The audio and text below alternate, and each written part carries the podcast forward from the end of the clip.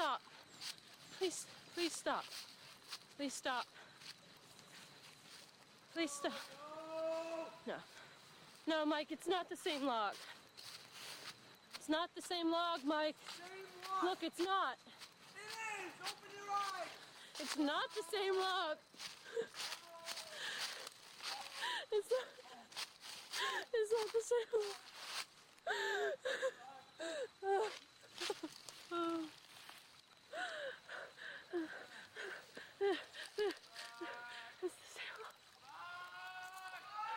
It's the same log. It's the same log.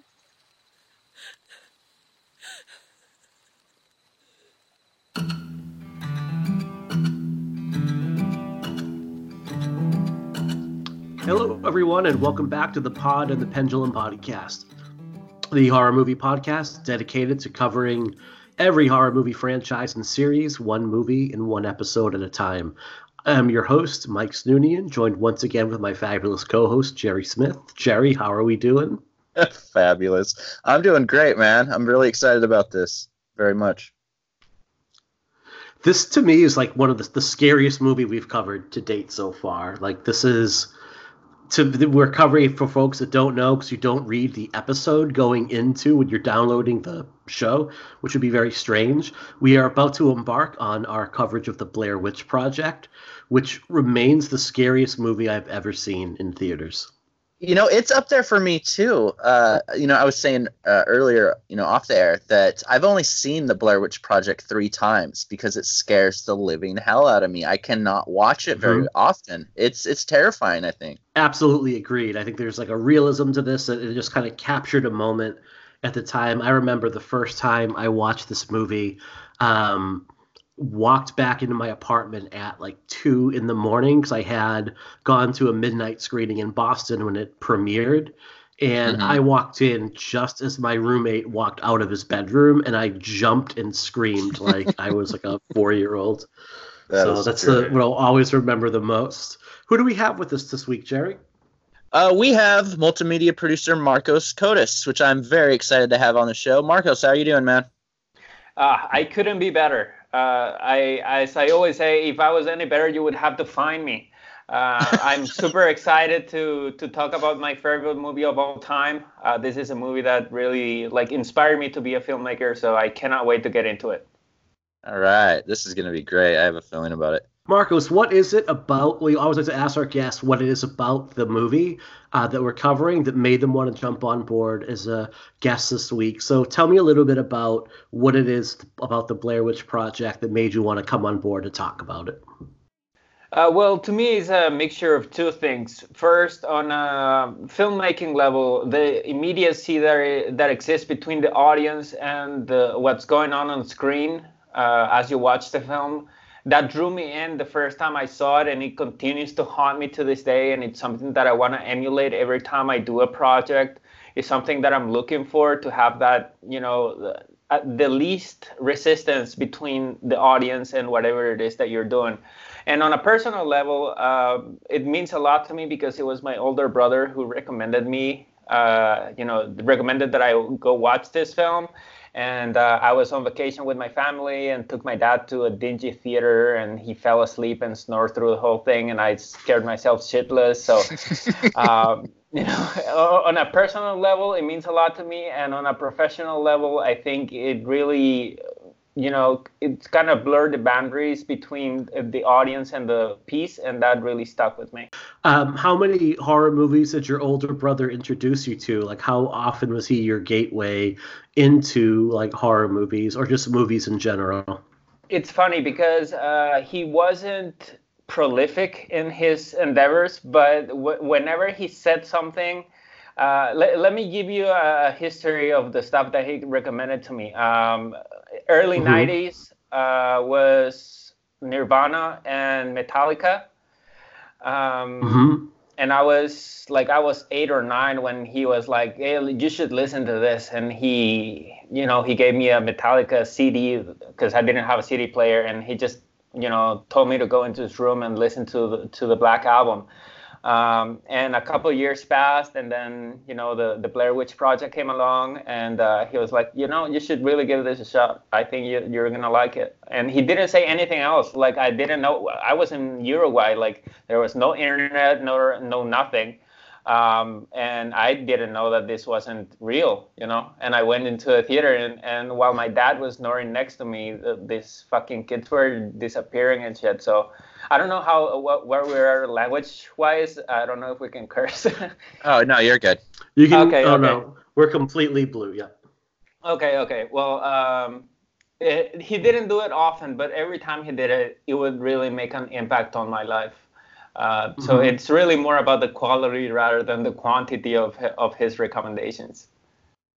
No, Very definitely. I, I I can see that. I mean, those are like such huge things to turn someone on to. I mean, Nirvana, Metallica, the Blair Witch Project. Those are like three very important, you know, in bands or albums or films in their respective art. I completely agree, and I think uh, it, he he's very much not into like art as a, as a maker himself.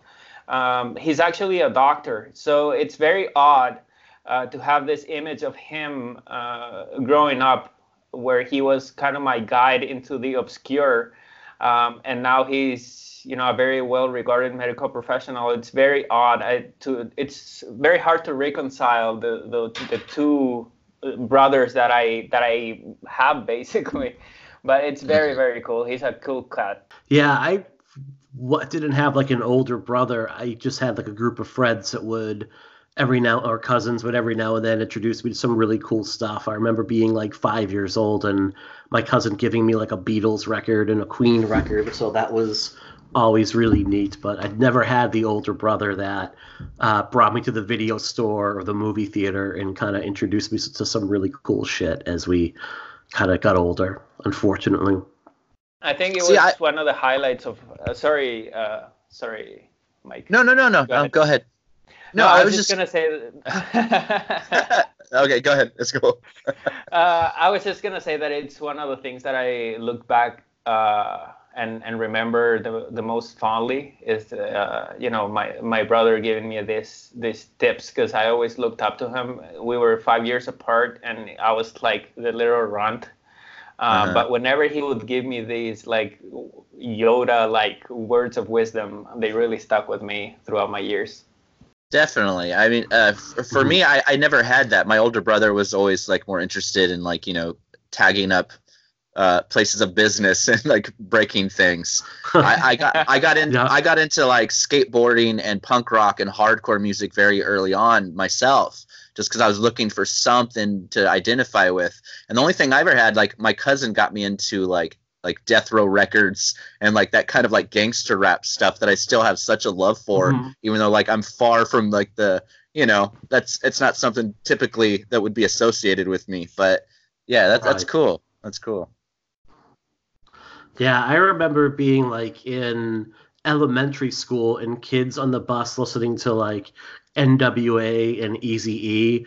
And we were this like suburban cow town that had almost as many cows as people in it growing up. And you would see like kids, like these like little white kids in these big puffy Raider jackets listening to Easy E.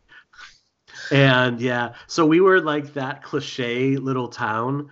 Um, like we were definitely that. Like we were straight out of cliche city. I mean, because there was like zero badasses in our Well, town. We you did have funny? a giant. Uh-huh. Mhm. No, no, no. I was No, just saying what what is kind of funny and really cool about what we're talking about is some people might think it's off the rails and have nothing to do with the Blair Witch Project, but it does because yeah, like you were saying, it was part of that kind of like town with more cows and people kind of thing. And the same with me. You know, like looking for punk rock or hardcore is something I identify with because everything else, you know, you didn't identify with. The Blair Witch Project was that first film that was so outside the box and the norm that I feel like a lot of people like us, like just latched onto something so unique like that, you know? I grew up in a small town as well. We we had like a population of ten thousand, uh, and there really were uh, like these urban legends surrounding the, the place, you know. And uh, so so by the time I went to the theater to watch the Blair, the Blair Witch Project, I was like fully primed because I, I was raised in this you know deeply Catholic rural town in the middle of nowhere. And uh, I myself was a huge fan by then of horror films and metal music, and this basically like labeled you satanic uh, where I came from. Um, so it was I was I was really like almost brought up to find the Blair Witch Project good, um, and it really didn't disappoint. Well, yeah, I mean, I, I grew I'm- up in a very religious. I grew up in a very religious family, and I always questioned those beliefs. Uh, you know, it was something that I didn't really identify with, but I still had that fear because, unfortunately, and you know, I'm not trying to talk down to anyone that that has faith because you know, all respect to them. Uh, but just for me, my own personal experiences, I was scared to death of the idea of God and all this stuff because every youth group would tell me all about the satanic panic era. I mean, that's what I grew up in, you know, the satanic panic era where every single thing was satanic, you know, every album played backwards was going to kill you or something, you know, and if you don't pray at night, you're going to burn in hell. So when the Blair Witch, the Blair Witch came out when I was 18 years old, and it was such a really great time for me because I was in the middle of this crossroad of what I did and didn't believe, finally coming to terms with, you know, maybe I don't believe the stuff that I was raised in, you know, but I'm still scared because I have all these fears. And the whole idea of the film really played into that fear that I had my entire life. And I think maybe that's a big reason why to this day I'm just terrified of the movie. It hit me at a time where I was I was just such a crossroads of who I was and what I believed. Yeah, I also grew up in a super um, Catholic household. Like I was an altar boy for a number of years. Um, I actually like quit being an altar boy when a new priest started. Like after like three weeks around him, um, I'm like, I don't want to do this anymore. And lo and behold, he was one of the priests that had been removed for being like abusive towards young boys. So I kind of dodged a bullet there. Um, it was like, and it was just like this instinct kicked in. And in this little town I grew up in, like literally, my house was the end of, at, at the end of a cul-de-sac. You would walk out of my house on this path into go into like these deep woods. Like we would spend hours growing up, if you know, from the ages of like eight to like 15 years old. All you you'd go into the woods. We would build tree forts. We would build forts. We'd play war games. You'd like just wander on and off pathways, and it was pretty easy to get lost in them as well. And it could be really spooky out there. And there were like tales of like witchcraft and ghosts and all this fun stuff growing up. So this movie brought back like a ton of memories to me. Um, and you know, and Jerry, like you had mentioned, like you know, questioning things and you know, questioning what you believe in. For whatever reason, my town's library growing up, because I also grew up in the Satanic Panic era. This little town in the kids section of the library had an absolutely amazing occult section for kids where you could get like true vampire stories with these Oh, like wow. really graphic woodcuts of Vlad the Impaler. Yeah. Um, true life, ha- like illustrated true life hauntings, like absolutely the most fucked up like werewolf and witchcraft books that you could buy, like the history of witchcraft so- for children. That is so awesome. Did you ever come across It's Did you ever come across uh, that that book like Lambs to the Slaughter? I have not come across It was that. it was a book that was frequently recommended to parents in the Satanic Panic era, Christian parents, and it dissected Mhm. every popular art into being this evil thing. Like there, I think there was a whole chapter on how evil the Smurfs was. Like, like this this book was like notorious for being like the biggest like Satanic Panic propaganda stuff. Let's be clear though that the Smurfs are quite odd. Uh, they're odd, yes, but I mean, and what's funny is it was only after reading that book as an adult, as a joke, because I was like, God, I have to read it now that I'm an adult. That I went back Mhm. and like, you know, the Smurfs opens up with like Gargamel like bowing at a pentagram doing rituals. Like, yeah. like as a kid, I just thought that was awesome. Onto something there. Mhm. yeah. Now that I'm saying that, like, shit, that book was right. No, just kidding. Yeah. Well, I just think that it's like this, you know, the Blair Witch Project allowed, you know, I think allowed certain people, like if you were open to it, to because it not only shows not, you can't see anything. It doesn't not only show you anything. There are things you just physically can't see, and it makes your mind fill in all the blanks on it. Um, that if you were of a certain age or you got to like really use your imagination to scare the bejesus out of yourself, like it allowed that to come kind of rushing back in.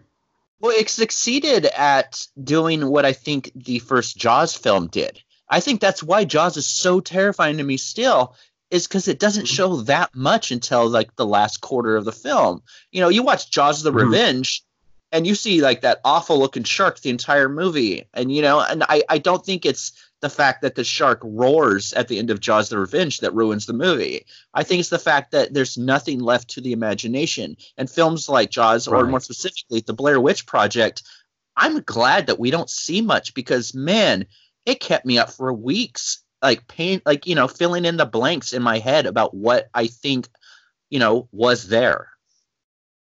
Right. I completely agree, and I was, I, and that sense of wonder is something that I, I, I also kind of have kept in the back of my mind. And I was watching, uh, my wife and I were watching E.T. last night, and it was my first time watching the film.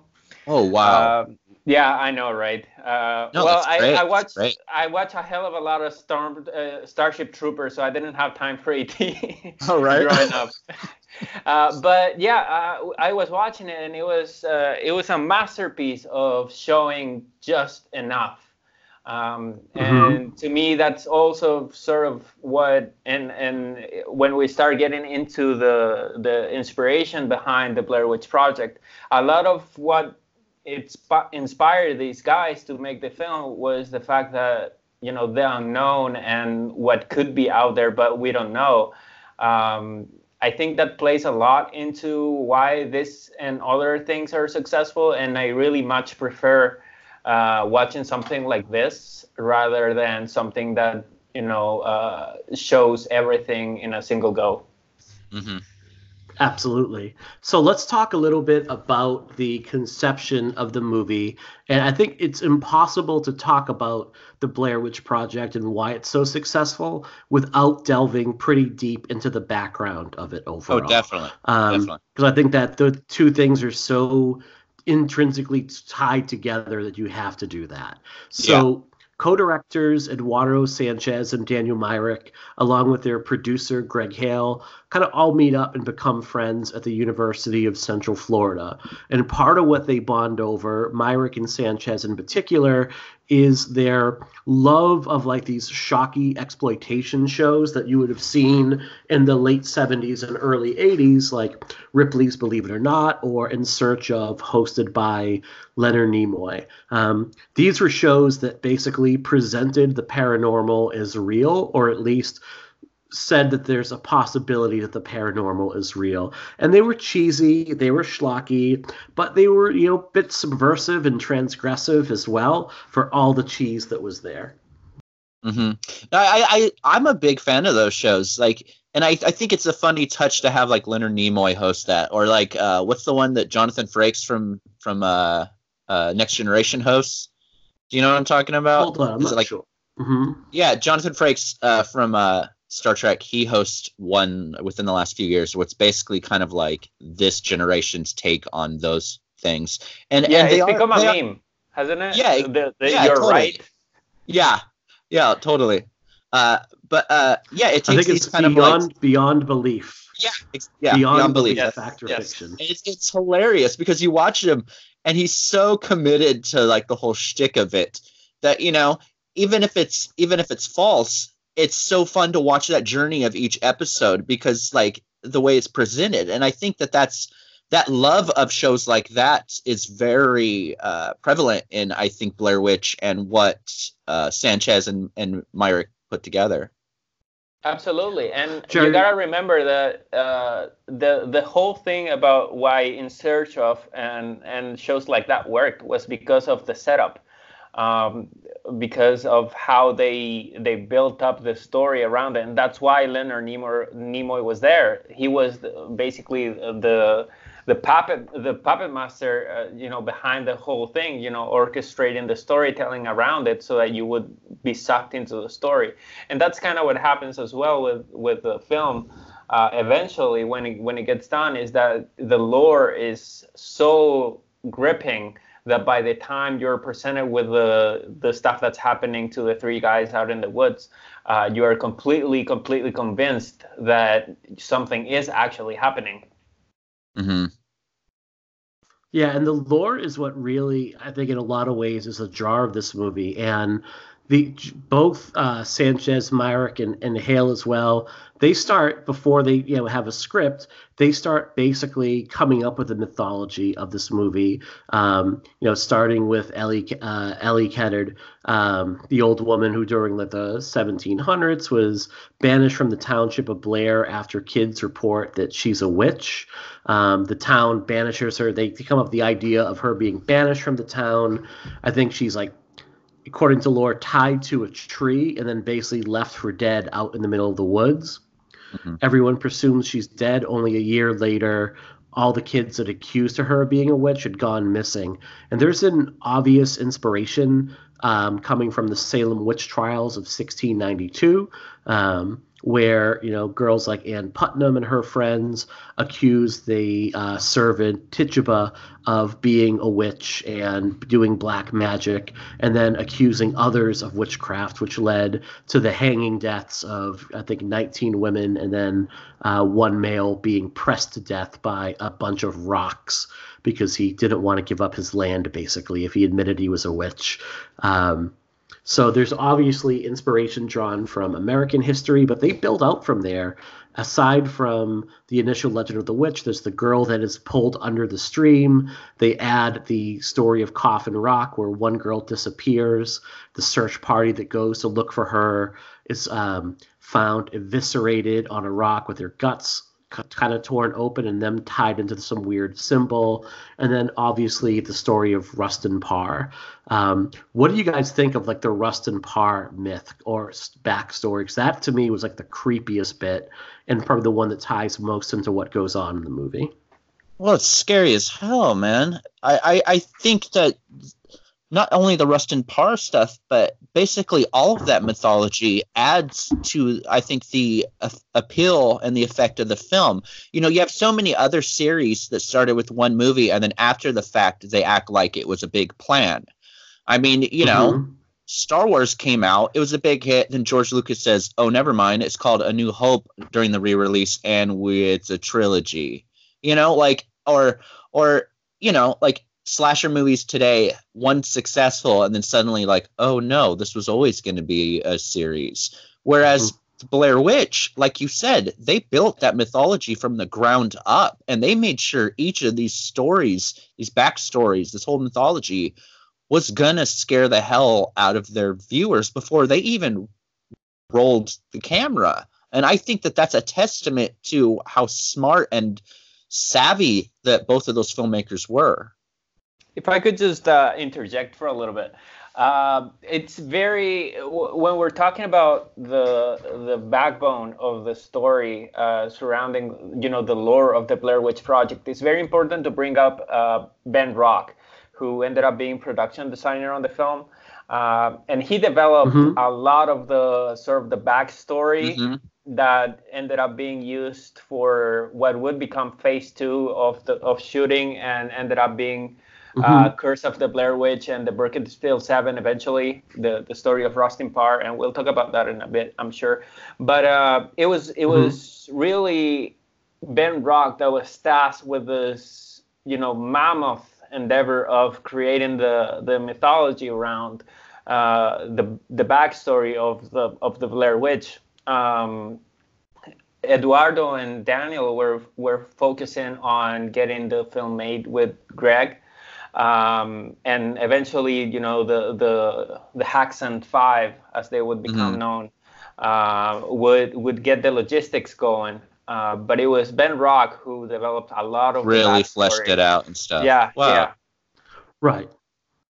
Well, Rock is going to eventually take a lot of the material that's left on the cutting room floor when they decide to reshape the movie, and that's where you're going to get the Curse of the Blair Witch. So you're right; he was instrumental in coming up with a lot of this backstory initially, and then he also is really the one responsible, I think, for driving a lot of the I would say intrigue about the movie um, right before its initial yeah. release with the Curse of the Blair Witch, and we're definitely going to talk more about that uh, shortly here. And we're actually going to be speaking to Ben Rock at some point next week um, to talk about the Burkittsville Seven as well as the Curse of the Blair Witch because oh, wow. oh, those nice. two on their own are great. Yeah, and we have that's why another we had guest to uh... um, lined up. Oh yeah, yeah, that's what I was going to say. That's like two of the other guests that we're eventually going to have for our Blair series. Like we kind of had to mm-hmm. uh, schedule a time to where they could have like entire Mm-hmm. episodes on just them because it's going to be so Oh, yeah. extensive. I think those guys. this is this is my I mean, the, as far as I'm concerned, like is I can take you know the other two movies I've got various feelings on, but I could do just like a podcast as many episodes as we did on Friday the 13th. I feel like I could do that Just on on this movie. Yeah, just Oh. this one movie, not even the whole series. See, isn't that exciting though? That's exciting because Um, you know how how like just animated and excited I was for every Friday Thirteenth episode, and God Mhm. knows it's going to be five times worse nine. for Halloween. Yeah, right. Mhm. but uh, it's going to be five Um, times worse for the Halloween episodes. But it's cool that we have the Blair Witch for you. Jerry, I really like your point about how they built this mythology from the ground up, and I think that hits it on the head, as opposed to going back and doing like retcons or making it sound like, oh, we had this all figured out from the get go. And I think that stands, say, in sharp contrast to the series that you could most directly compare this to, which is Paranormal Activity, which is another movie I absolutely love. Like, I think it's a phenomenal movie. Um, but I think that the other films suffer after the first movie because they were tied or tried to create a mythology whole cloth that wasn't necessarily there from the get go. Um, they try to fit things in. Oh no, totally. Uh, and briefly, just speaking on Paranormal Activity for a second, I feel like that series, the only entries in that series that really worked for me, the were the ones, the ones that kind of did their own thing. Like I love the first one, I love the third one because out of nowhere witches are involved, Mhm. and I think I think uh, the marked ones is is probably my favorite because it's such a such a variation from what we've seen. You know, I I, I think Yeah. that when it's not planned from the beginning, it shows even when you try to you know try to bring them all together with this mythology. Whereas like like we're saying with with the Blair Witch Project, you know Ben Rock and you know uh, Sanchez, Myrick, all them, like they wanted to give their viewers an experience and like I think almost out of every film in the history of filmmaking, Blair Witch is probably the first time you see it, probably one of the 10 best experiences that you could have. And it's because of that. Mhm. I completely Absolutely. agree. And uh, let, let's not forget, though, that uh, much like the Paranormal Activity series, uh, at least the first sequel to the first official sequel to the Blair Witch Project uh, c- kind of threw away all of the mythos created by by the guys and sort of went its own way um, in terms of like plot and, and backstory and, and shooting style. Uh, just because Lionsgate was really keen to um, to release a sequel very quickly. So uh, I think uh, you know if we're measuring with the same stick, I think we're, we're we kind of have to acknowledge that the sequel was a little bit you know on the on the rust side and and didn't capitalize on the rich history that these, these guys built on. Uh, I remember after the film came out, the first Blair Witch Project film, uh, there was an Entertainment Weekly issue that ran, and it had an interview with Eduardo and Daniel, and I think Ben Rock might have been involved. I could be Mhm. wrong, but and they talked about how they had this whole idea for a series and all these directions that they wanted to go. So it, it feels like right from the beginning they knew what they wanted to do. It just Mhm. feels like Lionsgate had other plans for you know every other thing. Yeah, they've talked openly because they wanted to they've want they've wanted to make more Blair Witch movies um, ever since the success of the first one, but either Lionsgate or Artisan at the time was going to rush them to make a sequel, which are like, nope, we can't just like rush one out. This takes time. Or um, Lionsgate just you know what didn't want to go in the direction that um, Daniel and Eduardo wanted to go into. I'm hoping we get to talk about that more in depth with them in the future, but we'll see what happens. You know what's, and I'll, I'll only touch on this briefly because this is the episode on the first film. But what I have always found really interesting is you get a film like the Blair Witch Project, which is you know very cinema verite kind of documentary kind of style and then you get one of the best documentarian filmmakers to direct a narrative for the second film and it's a disaster like Mhm. I, I to this day i still don't know how that didn't work because berlinger's like so huge for me as far as documentaries He almost gets a pass just because the Paradise Lost documentaries are so good and so impactful. oh even whitey i mean god man that Mhm. guy that guy can make them Yeah, but I think we're going to end up talking about him a little bit at the end of the episode and Okay. his opinion of what the Blair Witch Project was. And I know we're going to get more in depth on it next week. Um, if you ever want to hear me rage, definitely tune in when we cover the Book of Shadows because, like, that is a Mandy level of epic fail in terms of like oh my god like a, a movie for me. It's one of the only movies I've ever, when I've left the theater, I was like physically angry uh, at a movie and wanted to punch people for how Well, a big, bad it a was. big reason I can understand that. A big reason that is how well the first film works. You know, And what's that's- interesting, what's interesting is, um, oh god, the piece that accompanies that that Ben Rock produced for uh, Book of Shadows works so much better in terms of tone, uh, in terms of narrative, and in terms of um, being scary than what Book of Shadows becomes. Like it's the third piece and probably the one that's least known overall. I'm actually drawing a blank on the name of it right now because this always happens to me. Um, but it's so much better than Book of Shadows in like the 45 minutes that it actually runs. hmm And I personally think that um, as far as you know uh, the spirit of the first film is concerned, I think Burkittsville Seven and Curse of Blair Witch are much closer than Book of Shadows or 2016's uh, Blair Mhm. Witch ever made it. Um, and I think the error actually is in trying to follow the original story so closely um, because of how well it was made. I don't think the sequels should have stayed that close to to the original source Mhm. material. That's why uh, I think Burkittsville Seven is by far my favorite. Abs- Yeah. Burkittsville Of- of the- 7 is very interesting. Yeah. Burkittsville 7 is very interesting in terms of what it does, and I think we'll talk a bit more about that in a bit.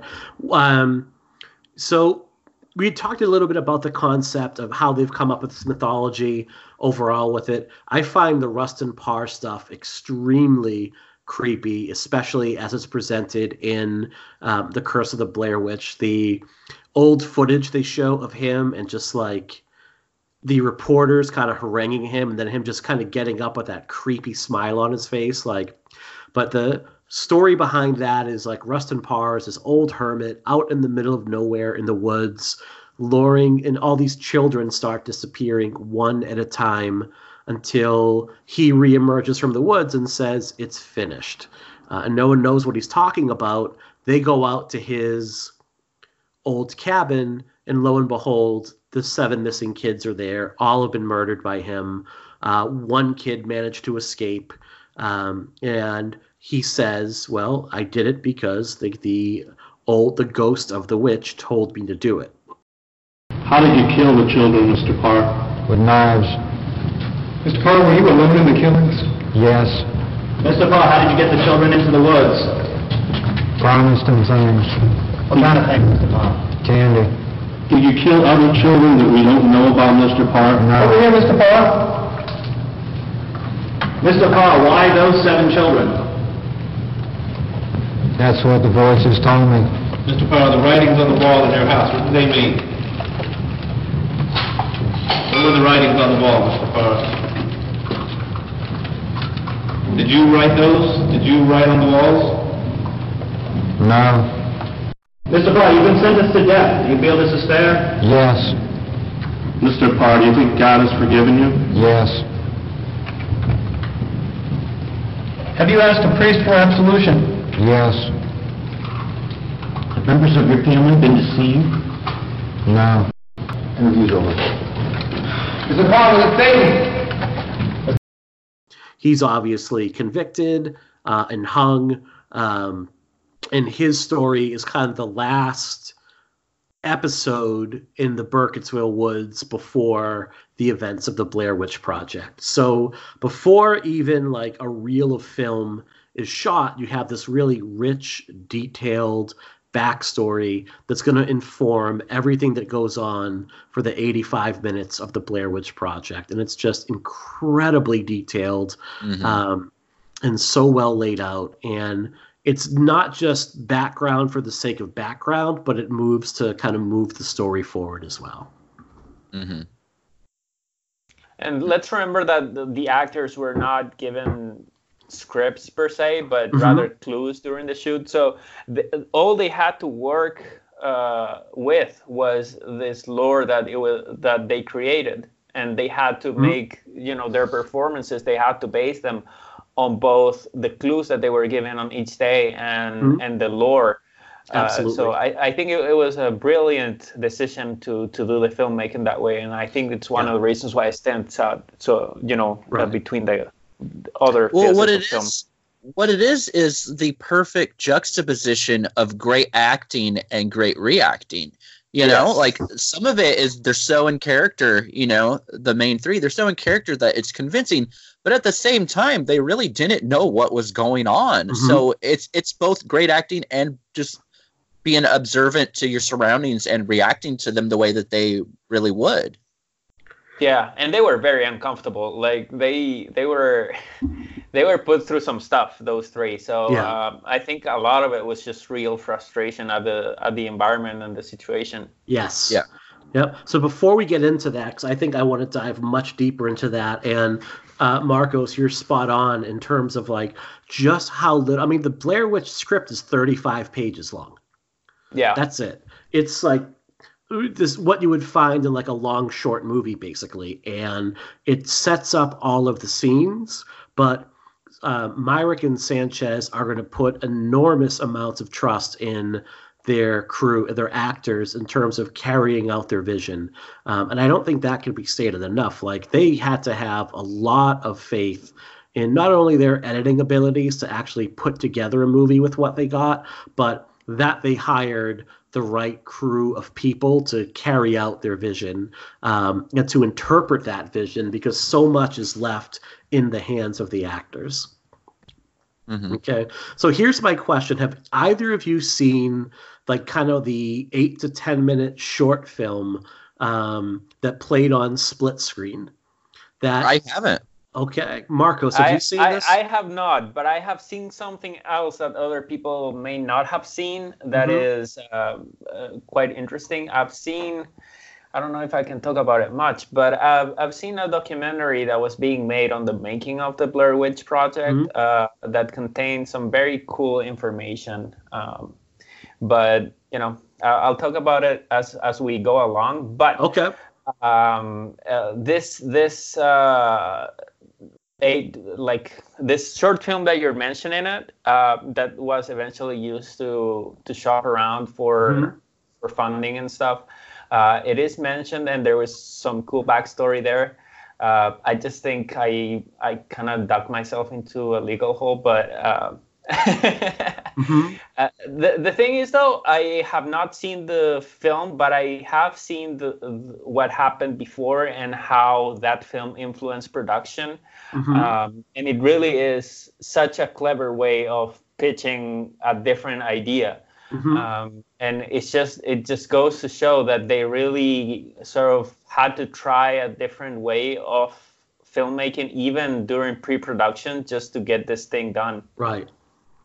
So this, and we'll put a link to the because up on YouTube, the episode uh, it's shown on a, a, television show that ran on the uh, Independent Film Channel um, back in the mid to late '90s called Split Screen, hosted by John Pierson, kind of a wealthy entrepreneur that had a real passion for the arts that you know would you know kick funds in and produce a lot of um, independent films and he hosted the show on IFC as a way to kind of like kickstart and show off a number of like independent film projects and drum up interest in them. So Sanchez and Myrick make about a 10 minute what i would call like a pitch reel basically. And it lays out all of the backstory to the blair witch. It lays out rustin parr. It lays out uh, eddie uh, elly kedward. Um, it lays out everything about the girl that disappeared.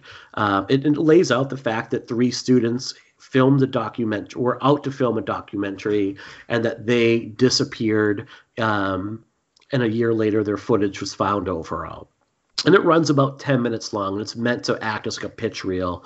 Um, message boards like it's not presented as fiction. Like when they show this they don't say like here's this new independent horror movie coming out that's presented as truth but is actually like a fictional movie. They just put the information out there and let the audience decide what's going on with it. So Brilliant message boards as they were because this is like the early days of the internet they begin to light up and all these people are trying to quote unquote solve the mystery of what they saw on this um, one quick note about John Pierson. At the time, he was on the programming board of Sundance. He saw this um, short obviously hosted it was really intrigued by it. He kicks in 10 grand of his own funds in order to help this movie get made. Um, there's kind of like the rumor or assumption that like when the last broadcast was submitted to Sundance in 98 he was like nah we're not going to show this one. Doesn't quite make the cut knowing that Blair Witch Project would be ready to go a year later. Um, so he had maybe a reason to kind of keep that movie out. Um, but people are like when when Pierson interviews, um, you know, or he kind of questions Myrick and um, Sanchez about the movie, like, you know, what happened to these people? What do you know? Where are they? They're like, dude, you know, this is fictional, right? Like, none of this happened. Like, he was completely taken in, and he's like, here is a check. You guys need to make this feature movie. You know what's great about John Pierson is that guy had a hand in so many up and coming filmmakers and mm-hmm. believed in them. I mean, Spike Lee, uh, you know, Kevin Smith, Clerks would not have been what it was without John Pierson.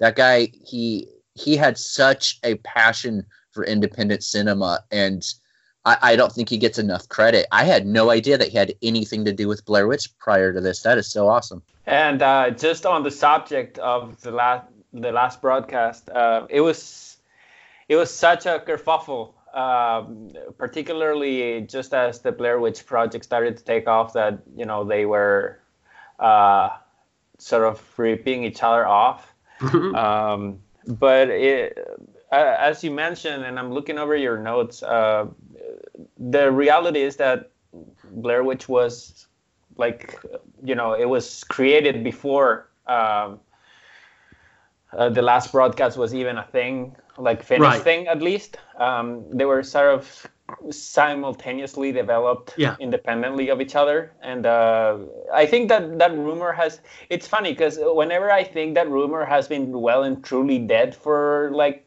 two decades somebody mm-hmm. pops up on a YouTube comment and is like, "Oh, but you know, there's this movie in 1998 called The Last Broadcast." Yeah. And you know, as if you can make the Blair Witch in in a year as a response to the last mm-hmm. broadcast, you know.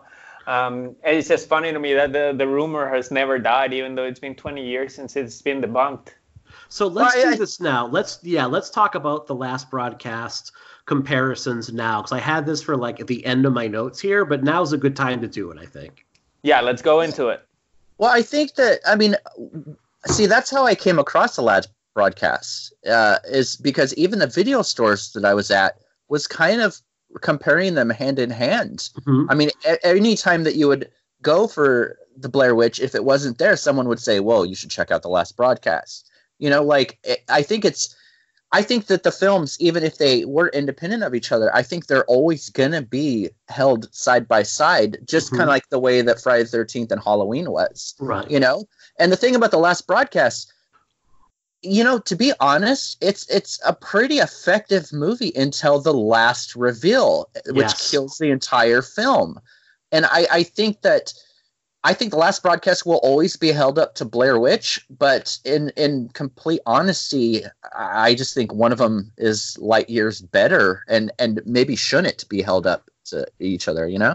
if the Blair Witch didn't hit like a meteor uh, that really took everybody, audiences, critics, like everyone by surprise, I don't think anybody would ever talk about the last broadcast. And I don't mean that as a criticism of the movie, although I guess it is, but I just think it's like not a kind of movie that would be that memorable otherwise.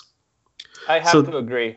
I have to agree. And uh, let's not forget that uh, the Blair Witch Project was not just a film, it was a fantastic marketing effort.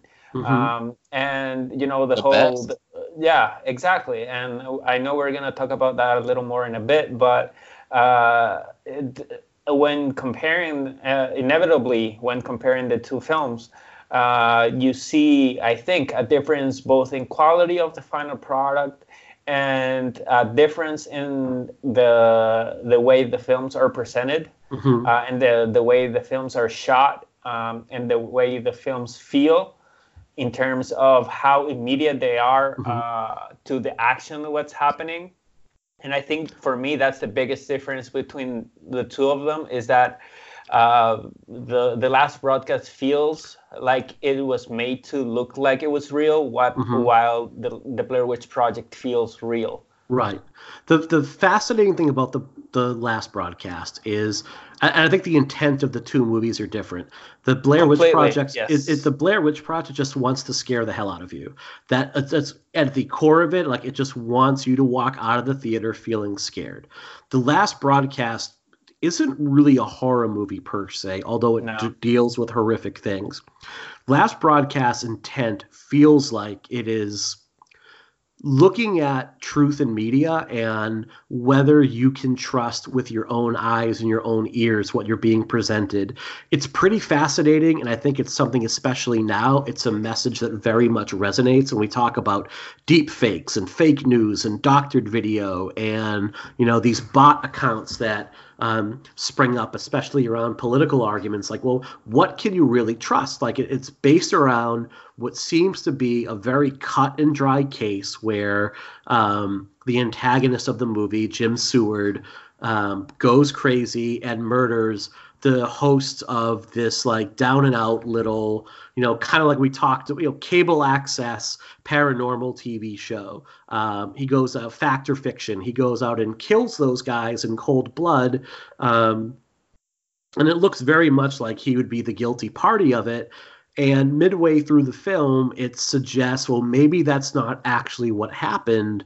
Maybe we can't really believe what we've been presented with as fact overall, and it calls that into question.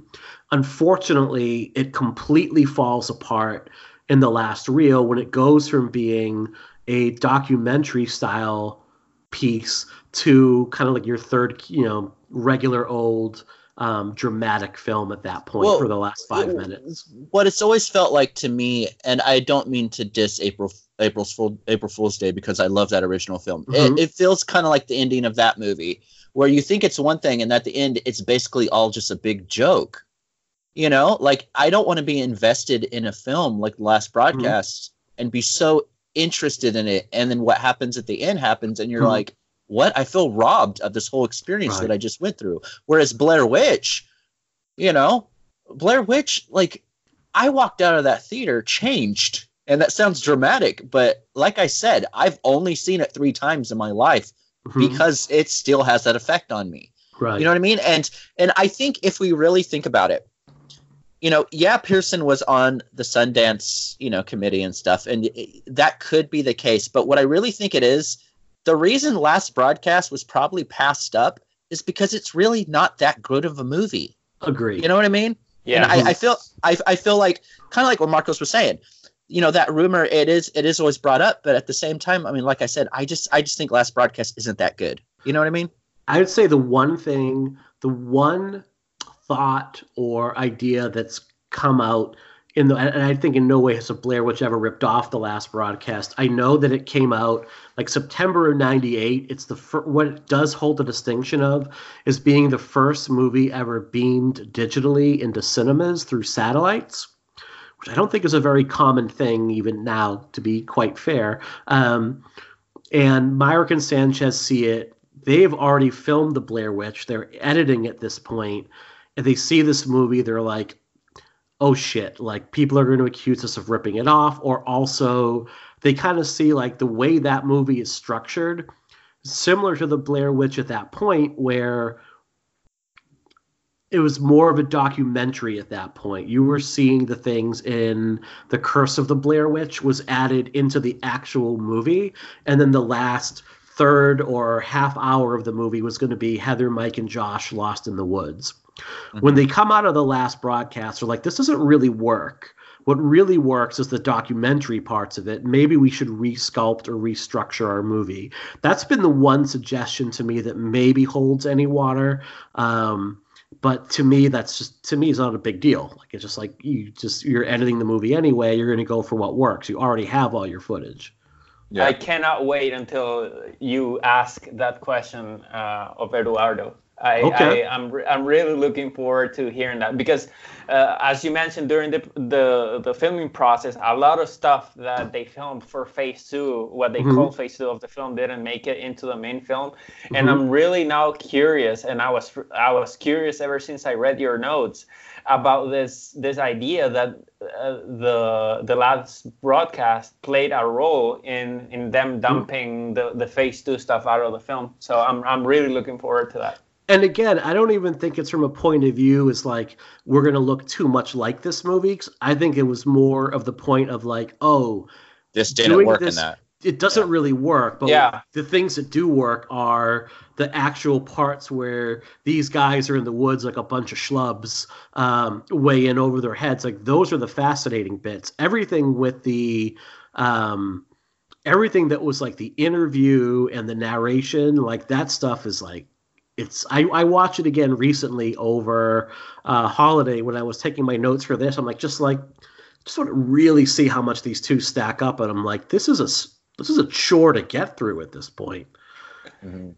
So. I think it works on its own. I think it definitely mm-hmm. would have brought the film down, uh, particularly in terms of pace. Uh, but I think from a narrative standpoint, I think uh, what ended up on the Curse of the Blair Witch, I think it really stands up on its own uh, as an add-on, kind of a DLC type thing to the main film. Um, I personally find it enjoyable, but then again, I'm the guy who, you know, reads the the message boards from like 20 years ago, so maybe I'm I'm not like general audience material, mm-hmm. but I, I I found it to be enjoyable even to this day. Mm, okay. Yeah, I mean, there are bits I really like. I think knowing that that end is coming up at this point is what really kind of colors it for yeah. a little bit. So, because uh, that and for folks that haven't seen it, um, the person who had and like, please don't get mad that I'm spoiling like a twenty-something year old movie at this point.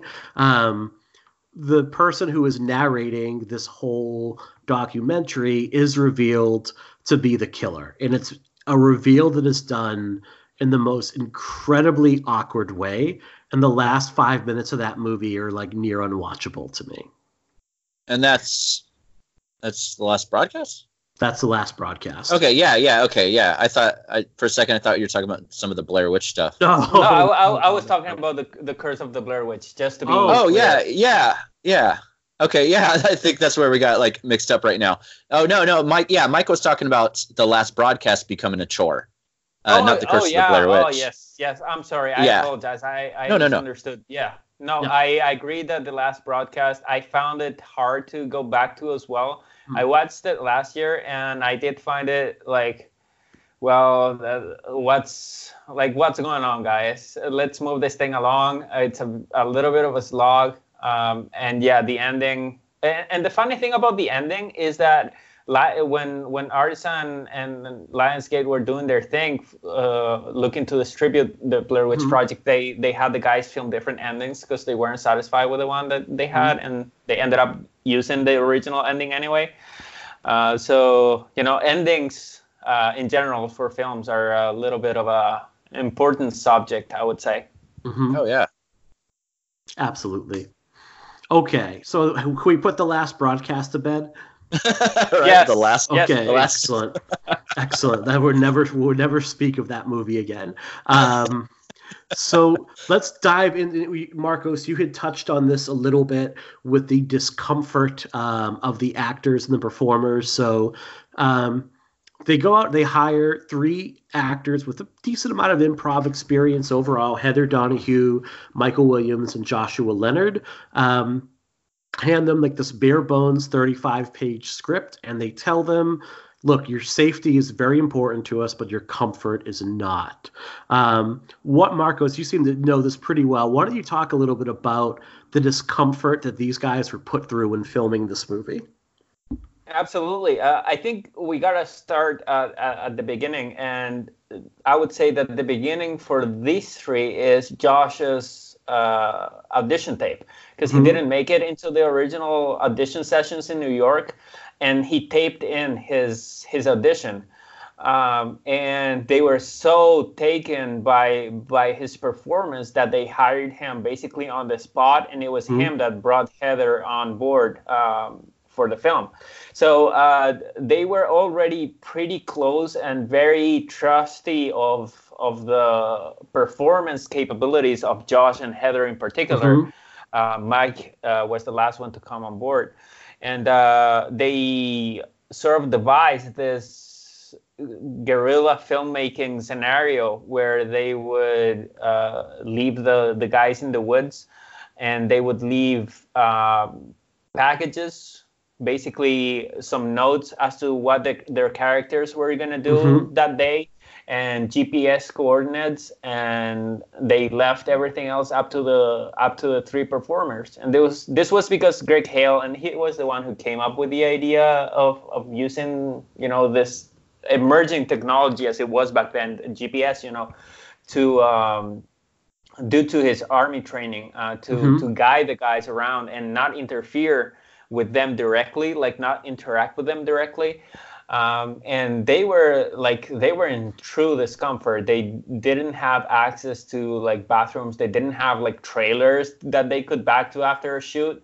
They were out in the woods for real, and some of the nights were like really, really scary and really fucked up. You could see uh, in in some of the behind the scenes shots when when the guys get back that they were not in good shape like they lost weight they were like they hadn't been sleeping um, it was like it was real uh, as you said their their safety was very important to the production team they were always like i think it was like two or three hundred feet uh, a perimeter that they had around the performers Mhm. and they they had like camouflage gear on and they were using scopes to to make sure that they were okay and they had a safe word uh, but aside Which I from that, believe they- is taco was the safe word. yes yes yes and uh, Taco is my safe word. Mine is Uh, Fozzie Bear. i do not have a safe word i think i should i should come up with one particularly since, should. I, since i'm Yes, married now yes. um, i think uh, I, I, i'm just very boring and i just think i would go with help but That's great. So you had mentioned Greg Hale's um, army training. Greg Hale was uh, had had training in something called uh, SERE or Survival, Evasion, Resistance, and Escape, which basically think of the movie First Blood, and you have a pretty good idea of what this training is. Um, you would have one person in, in the army who was given a little bit of a head start and then he was hunted by his platoon mates. And his idea his goal was to survive and evade capture for as long as possible.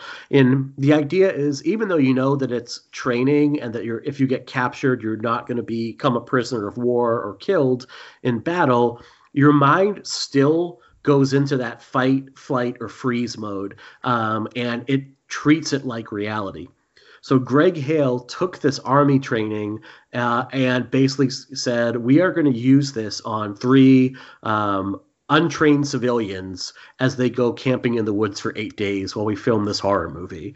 Um, and I think that's why, to your point, Marcos, so much of what you see in this movie feels real because it was real to them because they were tired, they were scared, they were hungry. Um, not only do they get those notes every day with bare bones instruction, this is what you're going to do, and coordinates, and all of them were given different notes, they were given less food every day to the point where by day eight, they were down to like a power bar and a banana to get through that day. Yeah, and I don't know if you guys know, but I was actually in the army as well. Though obviously Okay. not in the U.S., but I was in the in the Paraguayan army, and by the end of our first year, we had to do survival training, and uh, like it's real. Like your body does not know the difference between okay, this is just a simulation.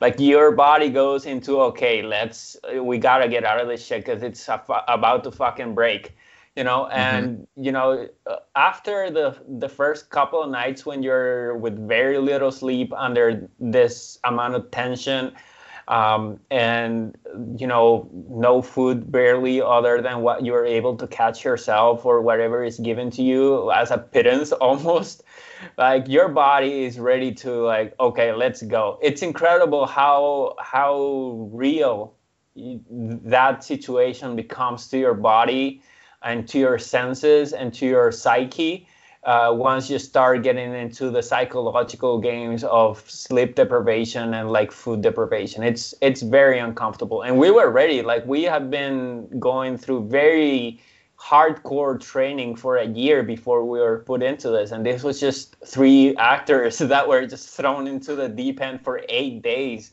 so uh, as you mentioned, a lot of what you see is real discomfort, and I think that plays very well into the hands of the directors. So how long did it take for that to feel real? First, how long were you part? How long did that training last for you?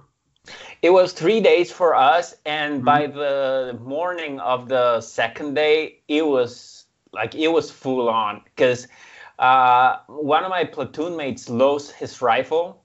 Hmm um, and when you're in the army like your platoon is your family. So because he lost his rifle all of us had to like pay. Hmm so uh, it was very uncomfortable. And we were basically the the most junior uh, unit out there. And by the by the time we ended the the training we came back into the into the base feeling like we could take down the the commander you know? Okay. because you feel like so extremely pumped. And it, you know it's a very difficult feeling to describe uh, the, the stuff that you go through when you're doing that kind of stuff. When your platoon mate lost his rifle, how did you and the others in the platoon look at him or begin to feel about him when he lost his rifle and you knew that you were going to all suffer consequences for that? well i think now that you mention it i never drew the the parallel and this is your interviewing skills at work. Mhm. and you're asking this because of the map. Um, and i think it was a very similar reaction that was like oh fuck.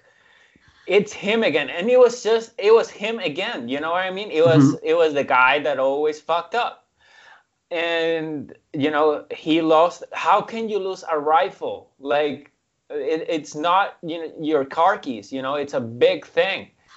And he he woke up and the rifle wasn't there. I don't know if someone was fucking them but to this day i Mhm. don't know what the fuck happened to that rifle. I i just Mhm. know that it showed up later that day but we wanted to kill that guy Okay. because we knew that we had gone through some extreme hardship and even more was coming our way just because that that crazy guy couldn't keep Mhm. his hands on his rifle for the night Just And- like the film in the map. You're right. yeah and exactly. once you once you guys get back you mentioned like you felt really powerful. You felt like you could take down the commander at that point even though you mentioned you were the junior um, squad at that point. How long does it take like your body and your mind to return to what would be like a resting state from that feeling of like being really elevated for me, the the thing that you gotta remember is that we we went back into regular training, so I didn't Mhm. really come back all the way down into sort of civilian mode.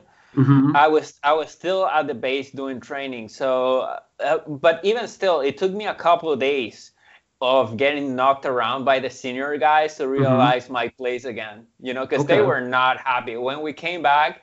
They were like, "Why are these bunch of weebs being all insubordinate all of a sudden?" Hmm You know. And uh, it took us a couple, a good couple of days to get back into the rhythm of things. And when I left the army after that year, because it's mandatory here, uh, Mhm. you have a couple of different ways of doing it. And I went for uh, reserve officer training, which Mhm. is kind of like the the hardest you could possibly do while still remaining a civilian afterwards. hmm And like it took me a good couple of months to not twitch when people talk to me.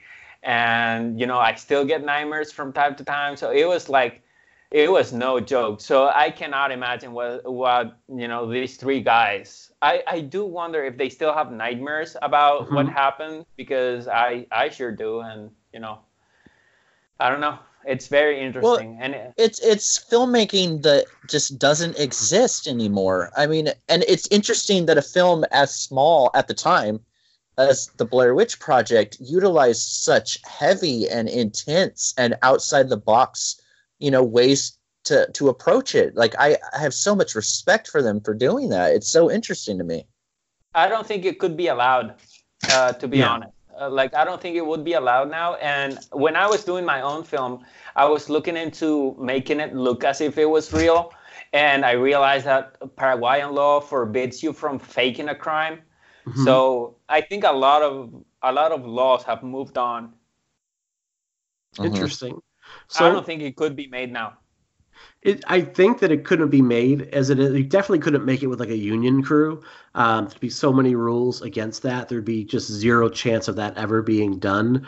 Um, it certainly couldn't be marketed as it is right now because it No. exists in this perfect time where the internet is just prevalent prevalent enough where almost everybody has access to it in some way shape or form and knows how to use it but there's not things like Google and social media where things can be proven or disproven or argued in about 10 seconds. Well, that and I mean, it seems like every film these days has this interesting viral marketing. You know, the Blair Mhm. Witch, Blair Witch kind of created that in a lot of Yes. ways. Now, if you go on Twitter and you like a tweet about a Blumhouse movie, the characters tweet back. You know what I mean? Like every film does this stuff.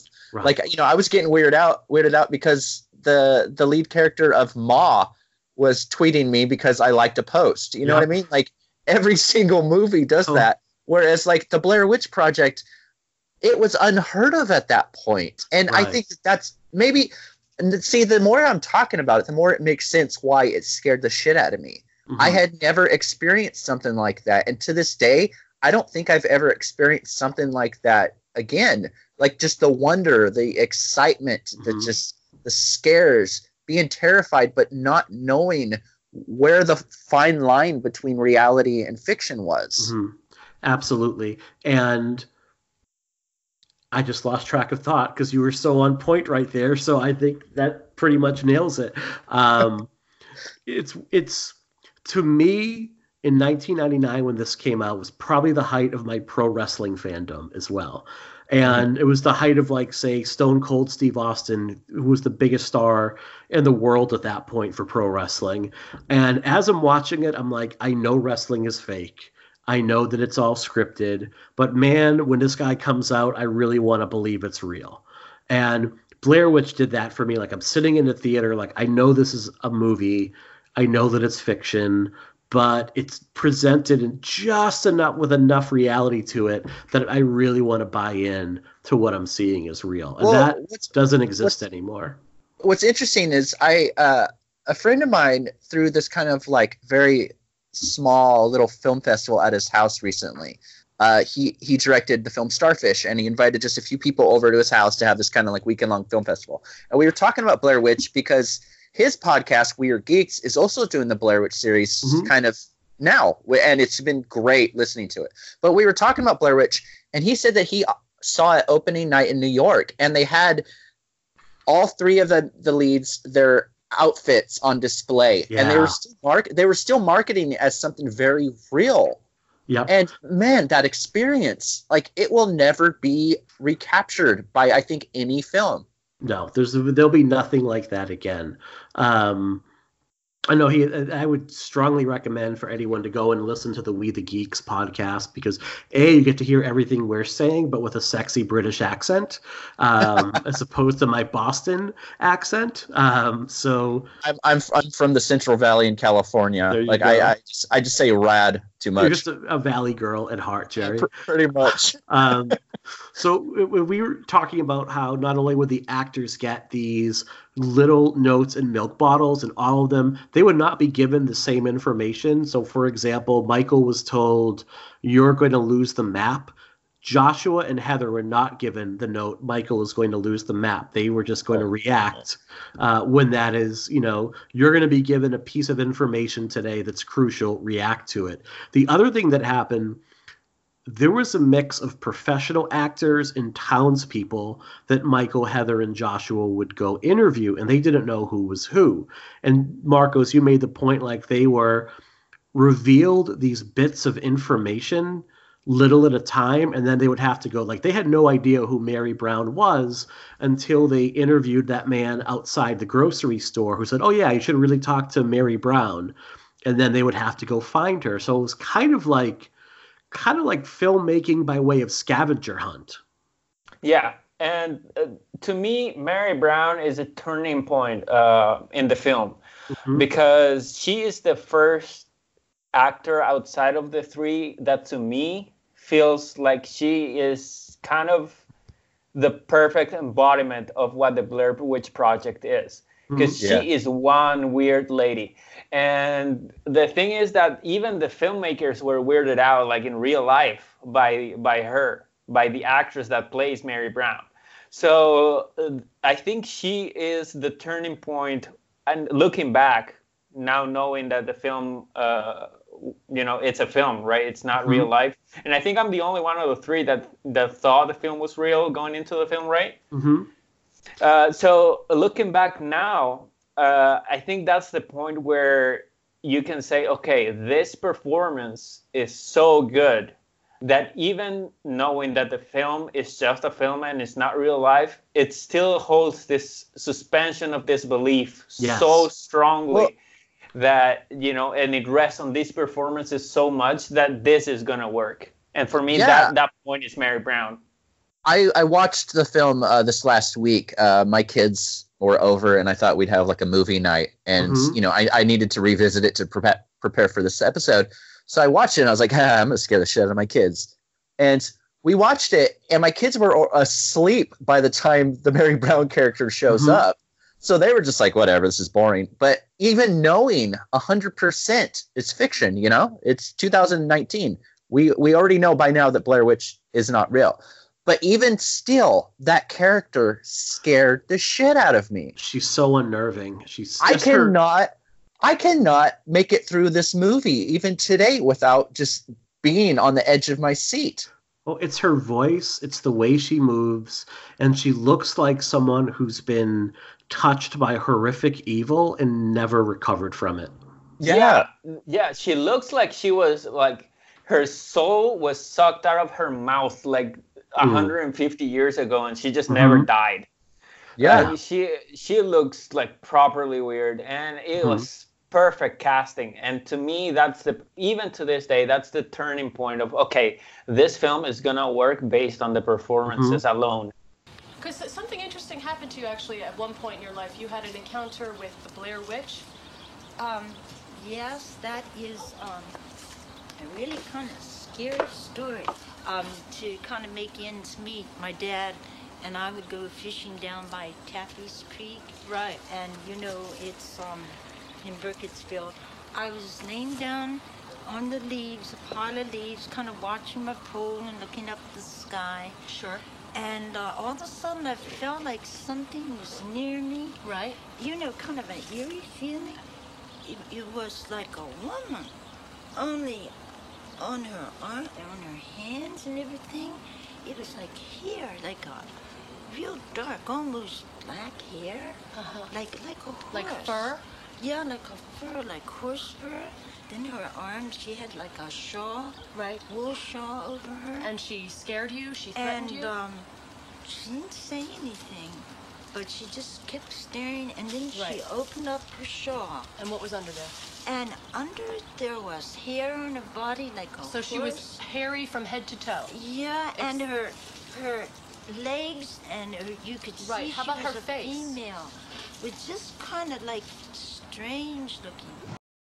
Here's Mhm. another thing I love about the, the decisions that uh, Myrick and Sanchez made with the movie. Not only do they give these different townspeople and actors pieces of information about the mythology of the Blair Witch, they also give them contradictory bits of information. Information that is just a little bit off from one another, which to me, if you were if you were to go to a town that had a lot of folklore and a lot of history to it and a lot of oral tradition, if you were to ask 10 different people about that history, all 10 of them are going to have slight variations of how they know the story. And that adds to that reality and that suspension of disbelief because there's just enough truth in what they're saying to okay, they know what they're talking about, but they're also contradicting contradicting one another a little bit. Mm-hmm. Good. It's it, it just it's a testament to acting too. Mhm. You know, or like I said, reacting earlier. You know, Mhm. uh, Heather and Josh not knowing that you know the other guy was going to lose the map. Like you Mhm. can tell, there's actual venom being spewed. You Yes. know, they're they're pissed off, Mhm. and it's it's the conditions that they were put through. It's not knowing where they're going as an actor or just as a person in general. Mhm. I it's it's the perfect just pot full of ingredients. Exactly. And you get moments like the mother who is like recounting the story, um, and her little she's holding her little boy, and she wasn't an actress. She was like a townsperson in Burkittsville, and he starts to freak out and starts screaming no and trying to cover her mouth. Uh, and it's just like a perfect little moment. Like it's just one of those things that if you were to script that moment, I don't think it would come off nearly as well. It would look fake.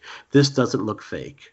Can I, I can I jump in No, just a Yeah, second go for here? it. Go for it. Yep. Because uh, it's funny, because I know we're going to touch on the legacy uh, towards the end of the episode, Mm-hmm. but it, it was actually a little girl, and her, her- Oh, her okay. mom and, and the girl are sort of uh, very involved in, in the in the tour that goes on every October, Mhm. the, the Blair Witch Experience. Oh, wow. And they're like really friends with with the crew that organizes the tour, and they talk to the people that go on the tour and talk Mhm. about their experience, and and you know they recreate the scene. And uh, obviously, the girl is now in like her twenties, so uh, she, Does she's the mom still still pick her up and hold her like that, or? They they put her like usually there is like a, a a little bit of a wall and she Mhm. sits on the wall so that she's still higher than her mom and they play with the with the thing. Like it's fantastic. Like you Oh you guys god. yes it's it's absolutely great. And the townspeople are still like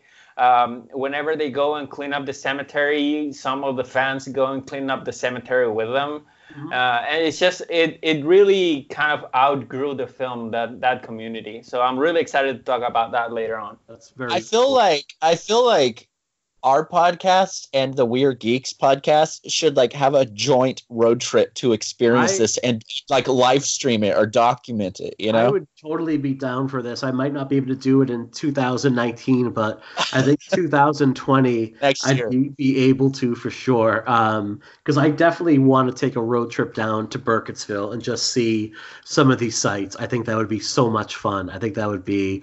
I wonder if I would just scare the hell out of myself doing it, but that would be a blast. Um, what do we think? You know, we I mentioned like the contradictory bits of info. The two fishermen. Oh, and what the woman also says when they ask, like, "Well, do you believe in the Blair Witch?" And the mom says, "I believe enough not to go in those woods." And I think that's such a perfect line and a perfect encapsulation of how folklore, how old wives' tales, how campfire stories can act on the imagination and scare you without even knowing you're being scared. Well, we get scared with these with these kind of like myths and folklore tales. We get scared so much by them that they become real to us. Mhm. We're in the you know, if you're in the woods and you hear all these things, you're gonna see something even if it's not there because they're so ingrained in your psyche that it's Mhm. impossible it's impossible not to be frightened by by these stories it's Right. it's impossible you know i'm i'm pushing 40 at this point and the things that scared me when i was 12 still scare me because that's all i know you know it's it's real in your head Exactly. Yeah, it's like you still like there are times where I'll go into a basement and that scared little boy from like when I was 10, 11, 12 years old that didn't want to go into the dark still wonders if there's going to be something down there. As ridiculous as that is when I'm in my 40s. no what's funny is and uh, like i don't even think i've told my wife this because I, I feel like she would make fun of me and she probably will because she's next to me so if i if you hear a laugh that's what it is Oh, she'll never know. She'll never know. Oh yeah, right. Uh, when I was a kid, I always had this thing in my head that like Michael Myers or someone would be behind me when I run upstairs. Mhm. So I, I never walk upstairs my entire life. You'd Last sprint. night, last night, I, I think my wife asked me to get something for her, something like that. And I went downstairs and I realized, still 38 years old, I run up the stairs every time because I think somebody's going to get me. like these things never go away. I don't walk up my stairs at, at my house. I have to run. We usually keep our doors unlocked here. We're in a really quiet little farm town, and Cool. our our back door is usually unlocked. Oh. And Oh. there You're me was there was a night about a couple weeks ago where my wife and I watched. I think it was a couple episodes of Mindhunter together. I'm rewatching the first season with her Oh, so she so can good. catch up on it. And after it was over, I went downstairs to get like a drink or something, and it was about bedtime. And I'm like, you know what? I am gonna lock the back sliding door tonight, and I'm also gonna put in the little bar that prevents it from be- the lock being broken. You still, you know. And I'm like 44 years old, and I'm like, nope, these- not doing this these, tonight. these things get in your head and it's impossible. Hmm. Like my son yesterday was like, Dad, Jason, Jason is in our backyard. And I know he wasn't, but I mean, I'd be lying if I didn't say I ran to the window to make sure, Right. you know, like, and I, I think again, you know, people might think we're getting off track, but all of this goes back to the Blair Witch Project and how effective it is. Yeah. We don't see shit in this movie. Yeah. But you feel like you do. Your Mhm. your your psyche feels like you do. You know, because we fill in the blanks, and there is not a single movie that is as successful with doing that to its audience as this Mhm. film is. Yeah, and part of it is, you know, I think another pair of characters that work really well in the movie are those two fishermen right before um, the trio kind of goes off into the woods for the last time. Because one of them believes, like, you know, you damn fool kids are going to go get yourself killed. And then the other one is like, ah, you're full of shit. Like, you don't know what you're talking about. So I think a lesser movie or a movie that wasn't as confident in itself, what it would do is say, nope, 100% everybody believes the Blair Witch is real. Don't go in there. You- You're screwed if you do. What the Blair Witch does is for every single person that believes in the myth, there's an equal and opposite reaction to someone who thinks this is all a bunch of hogwash and things that your grandmother would tell you to get you to go to bed at night and not act like a damn fool kid. And you know what that is? That is that is fucking amazing filmmaking right there. Mhm. Because what that is is making the viewer feel like, you know what? It's probably not true. Mhm. You know, I you know, I'm living vicariously through this film, but at the same time there are a good amount of people that don't believe the myth inside the movie, so I'm safe. And that is the best way to get under your skin little by little and scare the hell out of you is making you feel like you're safe but the moment you hear something you're like shit i'm not like it's perfect Exactly. I really have nothing to add. You guys are extremely eloquent, and like um I'm I'm kind of a bumbling mess just because No, I love no. this movie so much. But um, you going not a lovely mess at all. You have added so much insight Yes, to this movie already. absolutely. Like it's great. Well, I, I I appreciate that, but I, I still think that my my proficiency could do with some some dusting off. But that's a topic for another podcast. Um, in in terms of the fisherman, uh, to me, the fact that it's the last sort of main contact they have with people Mhm. before they go into the woods, and they are divided. So you you go into the woods with the trio divided yourself, as as you mentioned. So you don't really know if if they're gonna find something or not. Obviously, because it's called the Blair Witch Project, something which is happening, but you don't know if it's real or not. So even really late into the film because this is a few like a few good 20 30 minutes into it hmm uh, you you're still on the fence. Okay, well, are, is it real or isn't real? Mhm. The, this whole thing that's happening, like what's going on? And as you mentioned, this duality of belief is is much more realistic than the uh, absolute truth of whether this thing exists or not. And hmm I would posit that the film is it's not like the film works despite not showing anything. The film works because it doesn't show anything. Yeah. Exactly. And and it's a very important distinction to make because even films that came later, like much later, like Cloverfield, I think Cloverfield, despite some really annoying characters, it works because it doesn't show that much. Um, and that leaving stuff to the imagination in an age where trailers give away the whole plot of the film, I think that's a little bit of a lost art that I wish we could get back. Yeah. Oh, totally. And uh, a lo- uh, one of the biggest reasons that a lot of people didn't like uh, Godzilla that came out a few years ago, not the newest one, but the one right before that, is because it didn't show Godzilla enough for them. And that was, I think, that's the reason why I loved that Godzilla. I I'm want to have some 100% on board with that. like and I, I i think films that are confident enough to be like you know what we're not going to put everything in the viewer's eyes. Let them fill in the blanks until they get it. And you know even sometimes we don't get it. With blair witch i mean we don't see it. We you know what i mean? Like and i think that's the magic of the film. And like you Mhm. said it's it's not it's not despite not showing anything it's it's the fact that they made the decision not to. And i think that that's it makes it perfect it's not just that too. It's not that just you don't see anything.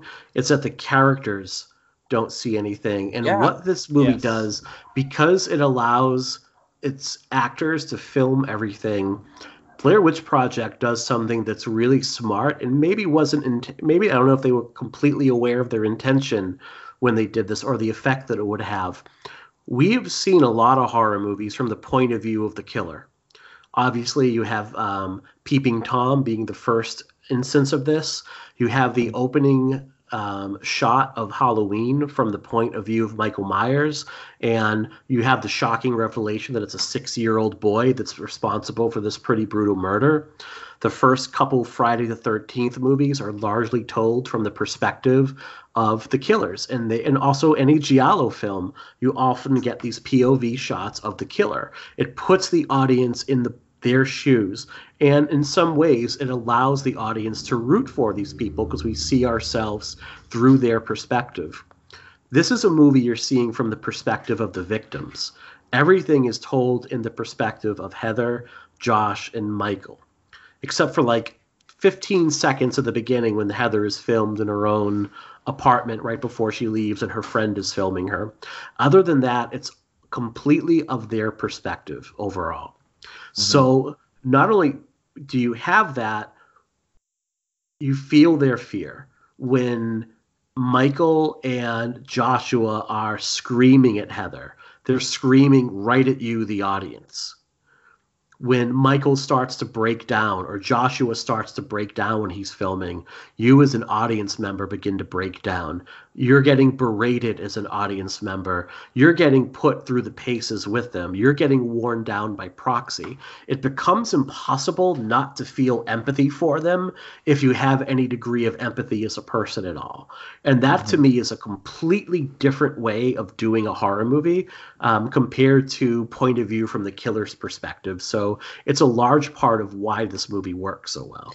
Well, that and I mean, growing up, there were characters in horror films that I identified with so much. You know, I, I think that Laurie Strode from Halloween will always be a character that I just feel that that that is who I was growing up. But with that being said, a film like Blair Witch, and especially the Blair Witch Project, you you're not only living vicariously through these characters because of their journey, but you are experiencing exactly what they're experiencing, like you said you feel what they feel. When they're yelling at you you know you're holding the camera basically. Yeah. you feel like you're being yelled at. It's it's an experience of it's it's not like i said it's not just living vicariously through your characters is experiencing the journey of the characters with mm-hmm. them and it's so fucking unique. Absolutely Exactly, and that's that's when I when we started the podcast episode, I was talking about the immediacy between what goes on the screen mm-hmm. and mm-hmm. and the audience, and that's exactly what I was talking about. You completely feel like you are part of the film, and not only Heather, because she's a sort of the main camera person actually, even though uh, you know Josh has the 16 millimeter, you see most of it through Heather's video camera. Mm-hmm. Uh, but you feel almost like you are the fourth member of the crew.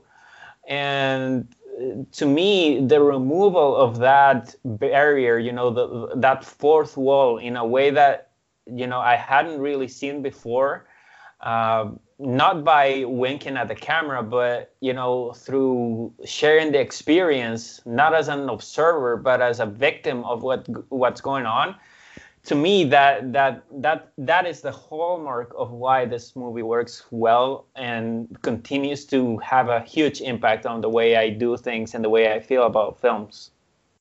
Mm-hmm. Absolutely, yeah, and it's to me it's a little. I know that part of the reason found found footage found such an audience in the decade after this movie. I think as technology became cheaper to get and easier to use, you could, in, to some degree, replicate what you saw here. But I don't think it's ever been done as effectively as it was used here. Well, it's because I mean, and you know, found footage is one of my least favorite subgenres, but mm-hmm. I feel like I only because I think Blair Witch did it so well that uh, a lot of this stuff doesn't make sense. But when you have films in the in the subgenre found footage that work, it's because they make you feel like filming it is warranted. You know what I mean? I, I can never get on board with movies that's just like a, a, a, killer's chasing you with a knife, but you're still turning around filming him. You know what I mean? Like it, it, mm-hmm. it takes it takes me out of it. But the Blair Witch Project, you're there with them. Or certain segments, not the films as a whole, but for certain segments in the VHS film series work for mm-hmm. me because it feels warranted. You know, like the kids Jason Eisener's uh, entry into VHS, the second one, you know, with the kids having a sleepover and the aliens come. Mm-hmm. You know, like the kids have a GoPro on the dog. You know, like these are these are things that like okay, I understand why it's still filming. A dog's yeah. not going to stop to think that take the camera off of him. You right. know what I mean? Like or the the the bicycle people in the second VHS where the zombies are coming after them. You know, the yeah, GoPro's right, on, on, their, their helmet. Yeah.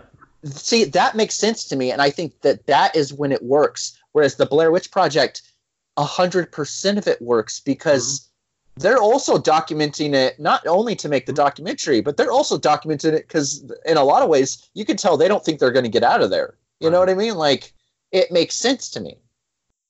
And I think a lot of what makes most of the found footage films that fail fail is the fact that they believe that it is enough to make the found footage point of view thing happen from a technical point of view.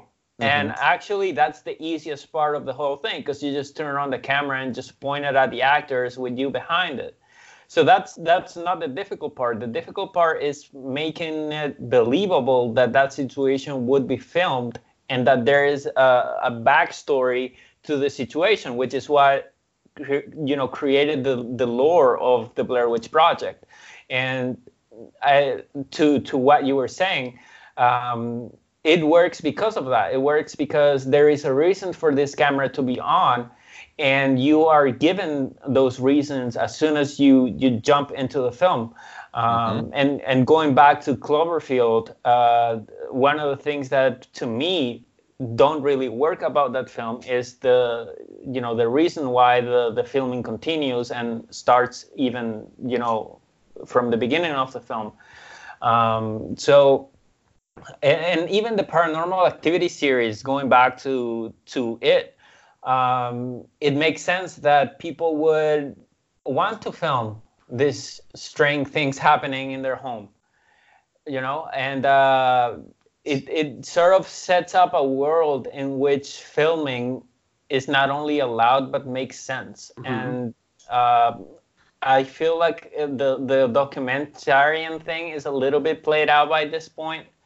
Um, so we we gotta find as as an audience and, and as filmmakers, we gotta find a different way of making the camera valid as a character uh, in found footage films, and I think that that's where the fatigue is coming from. A lot of it, at least, um, is the fact that people are not believing the the reason behind why the camera is there, and I think that's why films that do work, like Creep, for example, which works Oh, beautifully great. um, it's because there's a reason for that camera to be there and then you want the camera to be there because you want you want to know like what the fuck is this guy with the mask doing like what's gonna happen is he for real is he nuts Mhm. um, and yeah uh, the, the there must be a reason for that camera to be the character in the film that it should be for a found footage film and i think Oh. that's crucial Oh, definitely. And speaking on what you just said about Creep, that is definitely why that movie works. And uh, that's what I was so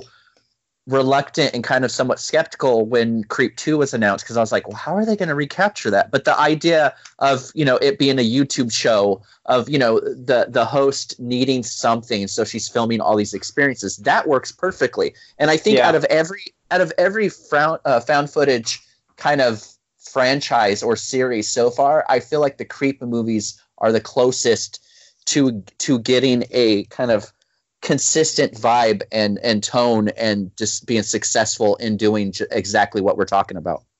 i completely agree i can Yeah. go with that 100% I would say that's yeah, I would say that's very very close to being true. I think maybe off the top of my head, and it's not quite a pure found footage movie, it's more documentary style, but the first Last Exorcism movie. Um, Oh, great! Oh, I know that- yes. I think that's one of the best examples of this genre in terms of being scary as hell. And it cheats a little bit, like there's music and, and, and a whatnot, but I think that you can go through and fill in some blanks as to why. Like, I see that movie as a recruitment video at the end of the day. Like, that is shot as a recruitment video for the people that are responsible for the events of that movie at the end of the day. Like, that's why it looks like it does uh, and sounds like it does at the end of that movie overall. Well, I also think that a lot of filmmakers or studios think that its audience is kind of their the audience is kind of dumb at at times. Like Mhm. like like throwaway lines would make us be like, oh, that's why it's still filming. I like Cloverfield a lot just from like an entertain entertainment perspective. But the thing that drives me nuts about Cloverfield is even another character ask they ask TJ Miller's character why he's still filming, and he's Mhm. like, uh, uh, this Yeah. needs to be doc- this uh this needs to be documented. Mhm. It's like, Yes. no, it doesn't. There's a fucking monster No. chasing you. Throw the camera down. Yeah, You know what I mean? Like, let someone You know- else do that. Yeah. it's it's like that movie. It, it, I like it, but it drives me nuts at the same time. I, I, you know, and I'm not going to obviously talk too much about Cloverfield, but I like it because it's not even a monster movie. It's a love story disguised as a monster movie. Mhm. Yes. it work it works for me on that. But as far as like found footage kind of stuff, I I think that and I don't want to see a found footage movie where the the the footage looks like a J.J. Abrams movie, basically. You know what I mean? Like like fuck, there's no way those guys had cameras that would look that great. No. You know, I love that about Blair Witch. It looks grimy and gritty as hell, and that makes it even that more effective. It feels like something that I could have shot. And I don't mean that as a compliment to me. I mean that like that is it feels like something that we would be able to find like to get access to. And that makes it more relatable. Well, in part, you do that because you're not having the filmmakers aren't the ones that are filming the movie. So all of these, you're not having professional filmmakers record everything. Everything is left in the hands of Mike, Josh, and Heather. Josh and uh, Heather in particular overall, and that's why you have that shakiness. That's why things aren't centered perfectly. You are getting what looks like the kind of footage, like you said, Jerry, that someone who's not a professional camera person is going to actually do. Um, Well, you that's admit- also that's that's also uh, a big like topic that that people seem to bitch about when it came out that oh it's shaky that they're running around well it's maybe it's because heather donahue isn't a fucking professional camera Right. person you know what i mean Right. like i i think that's part of its charm Mhm. I absolutely agree. And by the way, I have an inner ear disorder, so I am I'm dizzy the whole like I've been dizzy since 2006. Mhm. and Blair Witch Project does not make me sick. So, uh, you know, if you're watching something else, like I've recently watched another found footage. I watch a lot of found footage, but I've recently watched another film that really did make me like, okay, this is getting a little twitchy. It chapter Um, two. No, no, no, no, no. Oh, please, I haven't seen that yet, uh, so um, I I can't comment on that. But there was, and it was recent too. Like it was a recent film, um, and it was twitchy as hell. And that one did make me sick. And I think filmmakers were kind of relying on the on on movement to hide and, and to create that sense of wonder. But to me, it just didn't work. Uh, In the Blair Witch Project, it's accidental. Uh, it's because she doesn't know how to operate. It- Josh's footage is rock solid because he's Mhm. the camera operator. Right. But Heather is just, you know, filming just to have something to look back on. And it, it completely makes sense within the context of the film. I like, you know, Jerry, you had mentioned part of the reason found footage can fail sometimes is because there's not a pertinent reason to still be filming. And I think that part of the reason why this movie works so well is the reason that you're given makes sense and is a reasonable explanation why you know and there are points where joshua and michael are begging heather please stop filming. Please stop filming. Put the camera away. Stop doing this. And you can understand why they're doing that. And heather's revelation and her like this completely blistering honest moment when she says it's all i have left it's used as a coping me- mechanism and as josh says it doesn't quite feel real when you're looking at it through this viewfinder. Its reality is just off enough where you feel like you're a character in a story and characters and stories usually have happy endings. And i think that's a really wonderful and plausible explanation for why they filmed this whole movie. Uh, definitely. That- I, I that's a brilliant agree way more. of looking at it. Every now and then I have a good idea. Um, so, so, what do we think of the scares in this movie? Let's talk a little bit about a few of the key moments overall. Uh, because for people that say, like, well, nothing happens in this movie, true in a traditional sense, um, especially now when you're kind of conditioned for jump scares every few minutes or so. Everything is more psychological here. I think one of the reasons that the film hit me as hard as it did when I watched it is there is a lot of violation that happens within that movie. And that mm-hmm. might sound weird, but if you're camping, or not even camping, there was a time a few years ago where I left my apartment. You know, I lived by myself. I left my apartment to go somewhere. I came back, the door was open, and my stuff was everywhere. Mhm. There is a sense of violation that happens when you feel like somebody has been in your area. Or if you go camping, you get up and there's stick figures all around where you are. Mhm. Somebody has been there. Like that is scarier to me than any jump scares could ever be. Mhm. You know, it's it's that sense of your personal space just being violated you know and i think that that is one of the scariest moments in the film is where they find the stick figures like Mhm. it's it's so fucking scary like i'm getting i'm uncomfortable talking about it right Yeah. now To me, uh, the scariest scene is the one where the hands are on the tents. Mm. Uh, Yeah. Like they're they're filming from inside the tents and they could see hands because that's again that's so immediate. Like it's literally nylon between you and your perpetrator. And it's it's absolutely terrifying. Like you mentioned, I had my I had something stolen from my yard a couple months ago. And my wife and I were like weirded out for weeks because we thought, okay, if they came in to steal that, which isn't that valuable, like what the hell are they willing to do to steal our stuff that is worth something? Like what what are they willing to do to to fuck with our personal space and Yeah. get away with it? You know, and when you put yourself in that situation, and uh, let's let's get real, there are some really um, very nicely set up scares in the film, and I think the the tent scene is one of them. I think the the finger in the in the in the piece of shirt is another one. Um, I think if you if you had that accompanied in a narrative way with John Williams score behind it, people would not complain that that wasn't scary. Mhm. It's just because it's not scary in the traditional narrative way that we're used to seeing it in film that people do not respond the same way. Uh, but to me, that's terrifying. Like if I woke up and found a finger in front of my house tomorrow, like Mhm. I would get freaked out. Yeah. Yeah. So and i think jerry like you said with the let's talk about those stick figures a minute. And i think part of the reason that's so effective is not just because you're finding stick figures but the sheer volume and sheer randomness of when you're walking in. And it's a virtual forest of these things. So it's either one of two things.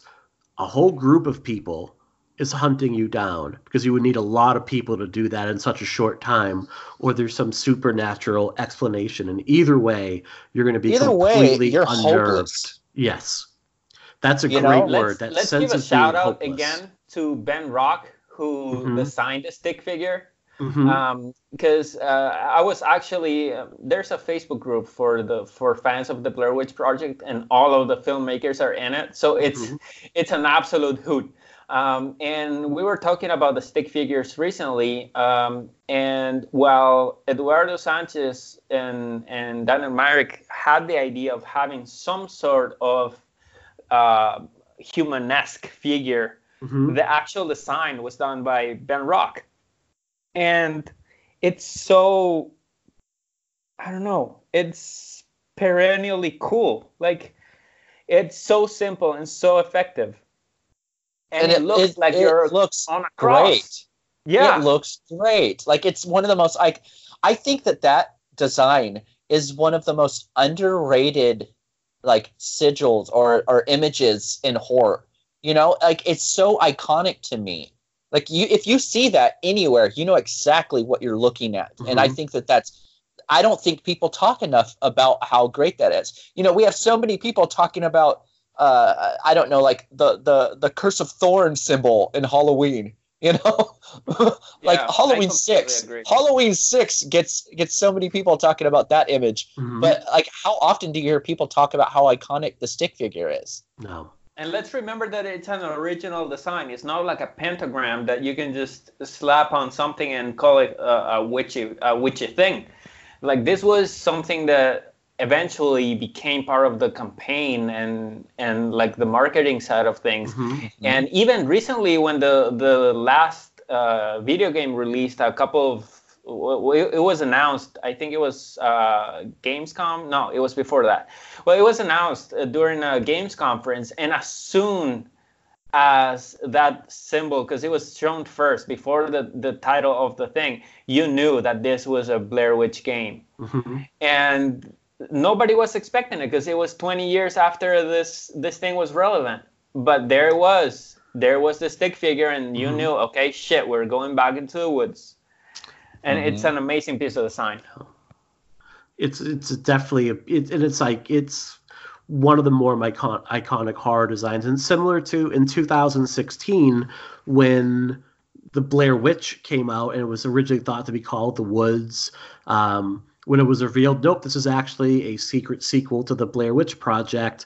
They brought together like the posters and it formed like a clearing in the trees that formed that symbol. It's like, oh, and as soon What's- as you see that, you know are like, cool? oh shit, yeah. What's cool about that whole experience is they marketed it as The Woods, an upcoming movie. You know, at Comic Con, we're going to have a screening of The Woods. Nobody knew it was Blair Witch. While the people were in the theater, they changed all the designs and the posters outside of the theater to finally reveal that it was Blair Witch to everyone. hmm You know, that is awesome. And the Yeah. only thing that lost that experience a little bit to me is a friend of mine is an actor and was involved in some Adam Wingard movies. hmm This friend of mine told me a couple months before the reveal, it's like, hey, you know that's a Blair Witch sequel, right? And I was like, Dude, God damn don't it. do that to me. God Oh damn it. wow! God I don't it. want to Yeah. know that. Yeah. No, it's, Unfriended. no, no, like it's it's you know he's he's a great person, so I have nothing but respect. And Mhm. I, I almost laughed at like, oh my god, I can't believe that. You know, so he's, because he's well, so I think coming- what happened was if I if I remember correctly, what happened was I kept telling this friend how much the the the movie and the marketing reminded me of Blair Witch, and it was kind of like like not upsetting me, but I was just like, are we getting a Blair Witch ripoff? What's going on? he's like, well, Jerry, you know that's a Blair Witch sequel, right? And I was like, God damn it! So it wasn't like a hey, I'm spoiling it. It was like, Mhm. okay, they're not ripping off the Blair Witch, they're making one. So chill. All right, so other scares in this movie. All right, let's talk about that tent scene. So I think part of what works too, like you have, like, what if they ran because again they don't really have any direction. What if they ran towards the noises, you know, and you saw the people hitting it with their hands, like part of just happy accidents.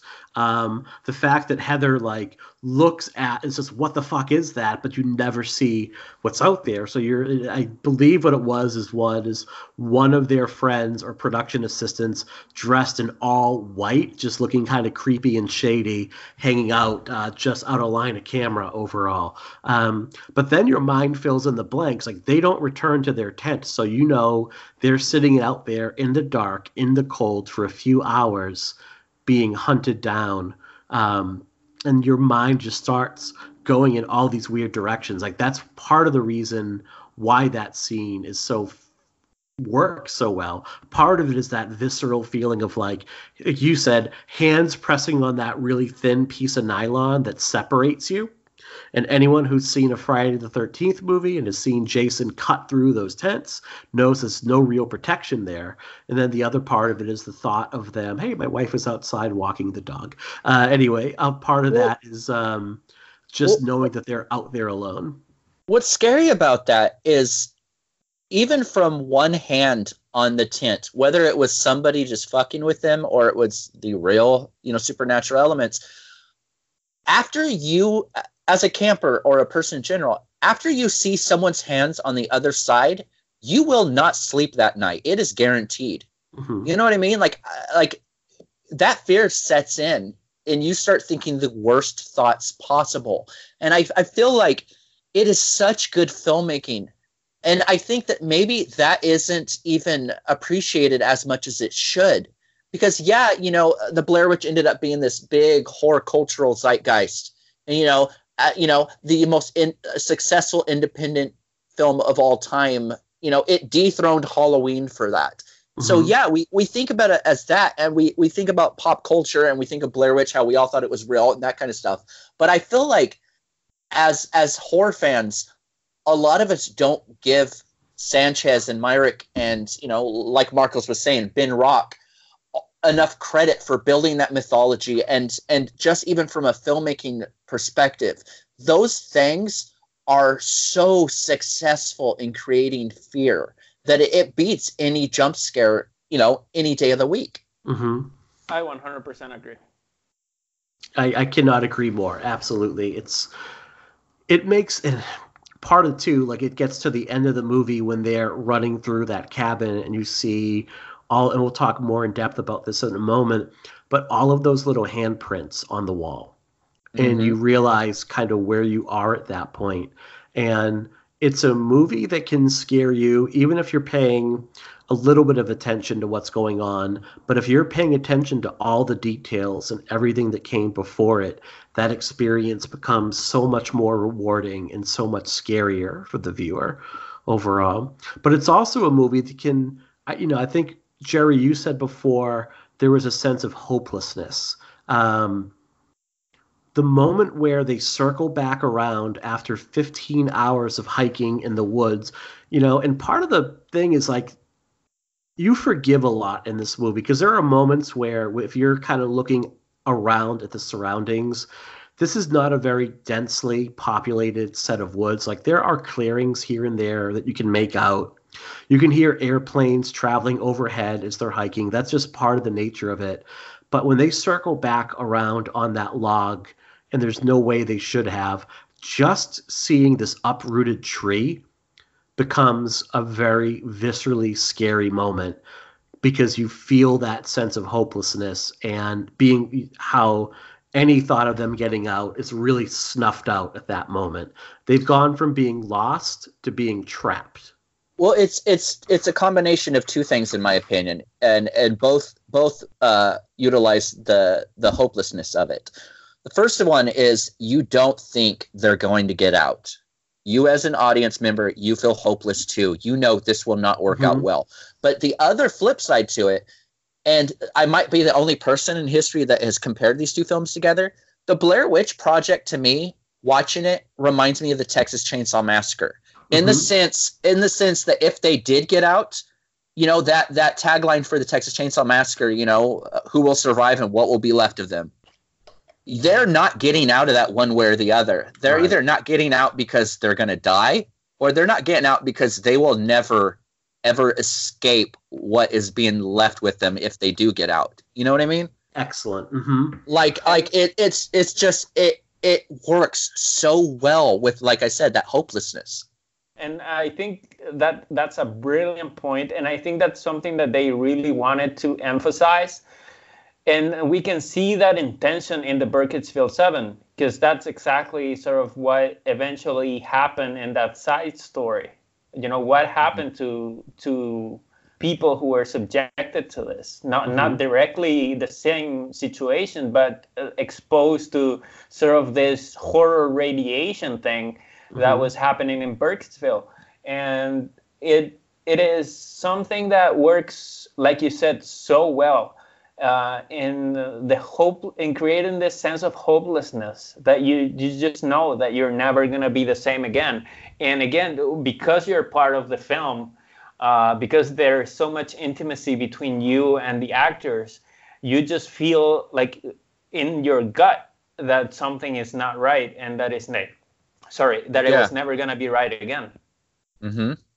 Yeah, it's it's brilliant, so brilliant. hmm Part of it too, I think, is that Heather Donahue, Josh Leonard, and Michael Williams do such an incredible job of interacting with one another. Um, they're react not only acting, but like you said, Jerry, reacting to one another, where you feel that camaraderie early on. But Heather always feels like a little bit outside, and she always feels like she has something to prove to the other two, where they never completely buy in to what she is trying to do here and they're almost like humoring her and you can feel her really pushing and really trying overall. And then that moment where mike where michael says i kick that fucking map into the creek um overall and then the way like heather just cracks at that point uh, and joshua just from that mo- point on almost checks out of the movie um, Yeah. his mind just snaps overall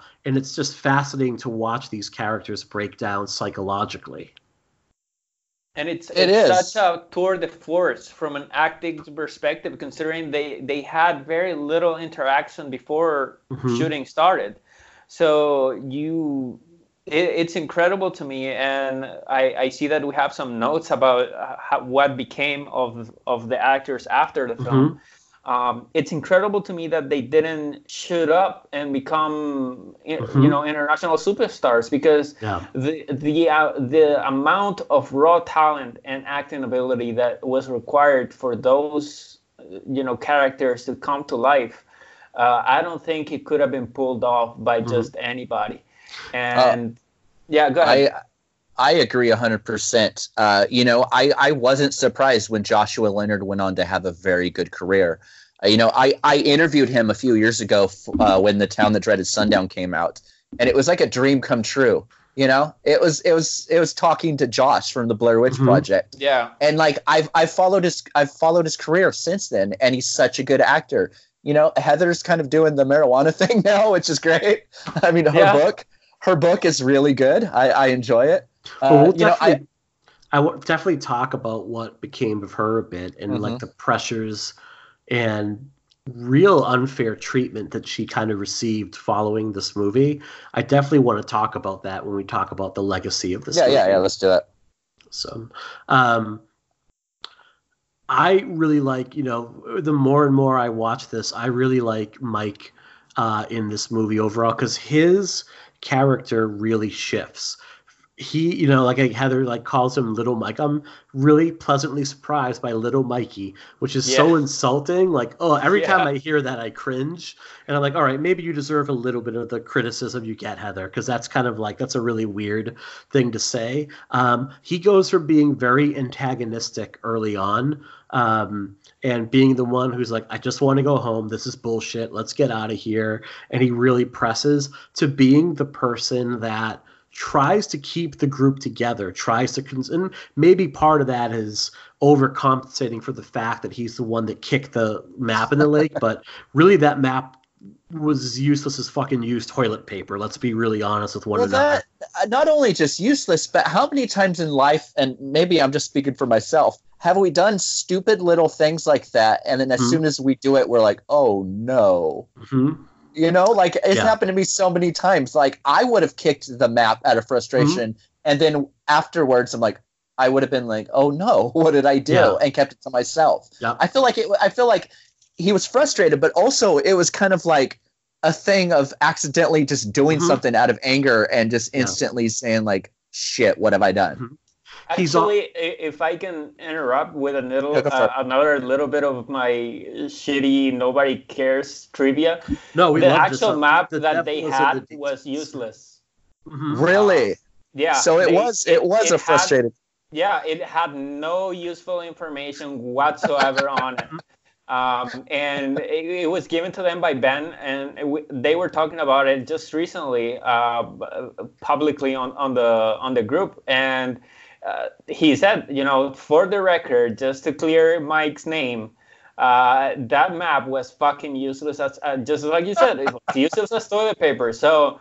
Um, you know, there was something to Mike kicking it into the river after all, because it, it, it just Mhm. wasn't going to help them from the get go. God, that is but great. but not only that, like if you're off trail hiking and you don't even know where you are to like there's really not I mean, because when you're you can kind of see a little bit of the map like there's not much there that would tell you where you are. Like i kind of find it funny when josh is like he tries to play alpha male and it's just like just dirty fucking hippie. You're like oh just like like josh is the kind of dude i would like when jerry garcia died my sister and i were driving around and we saw a bunch of deadheads and we are like jerry's fucking dead because we were assholes back then. Like just this dirty hippie trying to be like alpha male like well let me look at the map i'll tell you where we are like josh fuck you dude you don't know you don't know You've you know looked at the map. like yeah like No, like I think that's why I like the character of Josh so much, is because in a lot of ways I'm a lot like that character. Mhm. Like, you know, if, if something was wrong, I would be the person to be like, well, let me look at it, having never looked at a map in my life. Yeah. You know? exactly Too. That'd be fucking me, 100%. yeah and I think it, it's funny because you you latched on to a, a, a character whenever you watch the film. You you if you really connect with it, you are either Josh, Heather, or Mike. And uh, for me, I was also Josh. Like I, I wanted to be the voice of reason and like. Mhm. You know who the fuck is she to tell me where to go and uh, stop fucking filming? Uh, I have the camera. You know, I'm I'm boss. You know, Well, But- that, Josh Josh also had that really great mix, you know? Yeah. he really had he really had that great musical mix. So Well, it, I- did become a bestseller, so you gotta give him like he's a regular Yeah, time on it's- cow, you know. So, but I love when he's like if I have to yell at you again, um, and he just gives her the finger, like he, and at the point where he's like, you kind of know that he's a doofus when he's like looking at the camera, going, "Oh yeah, we're gonna do it in meters." He's like, "Well, we don't use meters, we use feet." He's like, "Yeah, but this camera has meters on it."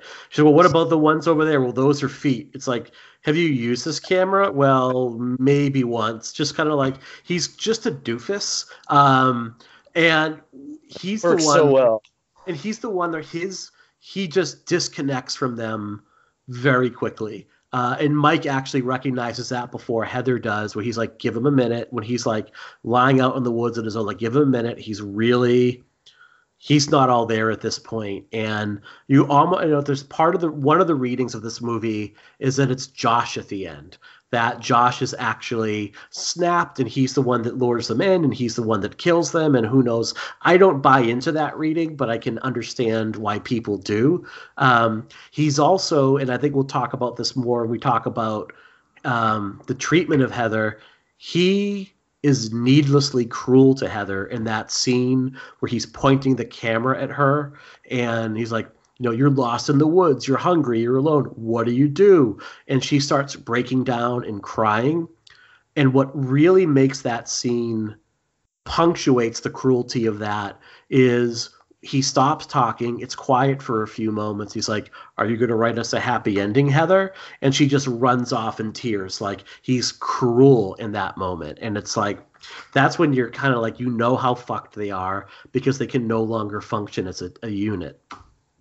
No, they completely turn on each other, and it's such an interesting arc to watch. Mhm. You know, because they start out like very like you know pretty like stoked on the whole Yep. experience. You They're know, like together, they're, you know, making jokes in the supermarket. you know, like well, hey, Mike, welcome aboard, kind of thing. You know, like and all this stuff. And by the end of the movie, they're so fractured. And you know, speaking on the thing where Josh has just kind of lost it. You know, there there have been so many times in my life where there's you're facing these just insane, insanely difficult things in your life to where you get to the point where you're like, I don't know how to feel anymore. You know, whether it's good, it's it's not good, it's not bad. It's just almost like a nothingness. And that's what it reminds me of every single time I watch this movie. I Mhm. don't feel like he snapped to the point where like it's Josh that did it. Not at all. I've never bought No. that. Mhm. I feel like he's just to the point where it's just so hopeless that he's just like, I can't fulfill anything right now. Mhm. You know, and it's me, it's the- interesting. Yeah, to me, the reason why that that scene with Josh uh, and Heather work so well is because I can. I don't know about you guys, but I can personally see myself being that much of an asshole to her if I was in Mhm. that situation. And it's not because I'm an asshole naturally, but because I know the situation is that dire that it would turn me into the shittiest version of myself Mhm. towards somebody who you know I was previously very friendly with. And maybe that's just me being a secret asshole, but the truth is that this being in a very shitty situation can turn a, a good person into a shitty person really quickly.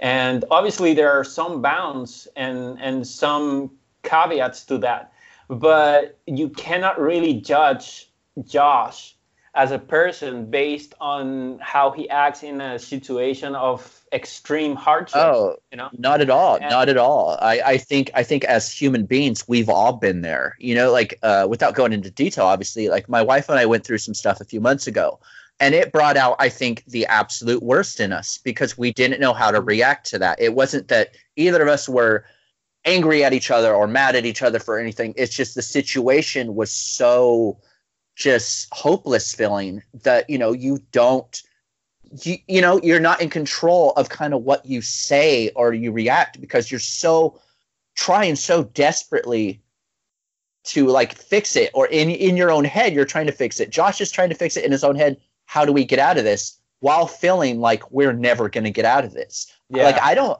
i don't judge josh whatsoever i think watching that movie Mhm. I, I think it, it's a good film that maybe doesn't get enough credit for being a really good character study of Mhm. what I would happen when you're lost.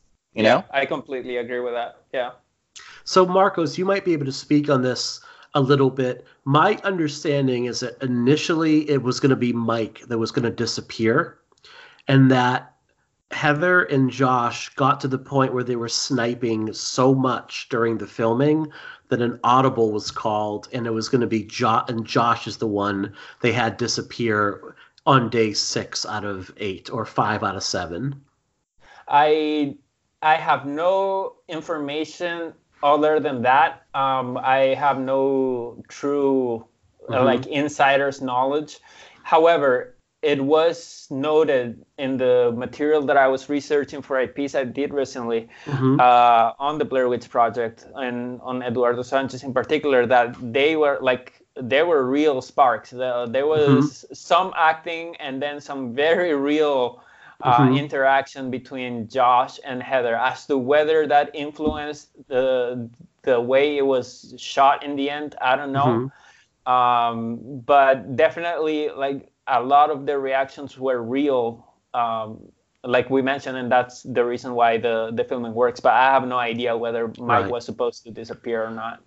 That's yeah, that's my understanding of it. And you can see a little bit of an, that antagonism from the first moment when Josh shows up and she's like, "Oh, it's Mr. Punctuality." Like he's already late and she's already pissed off and they're already kind of sniping a little bit from the first moment they interact and it only goes downhill from there. After a brief peak early on, as soon as things look uh, a little bit dire, like they really go at it. And when he disappears, I think you see Heather and Mike bond in a really real way.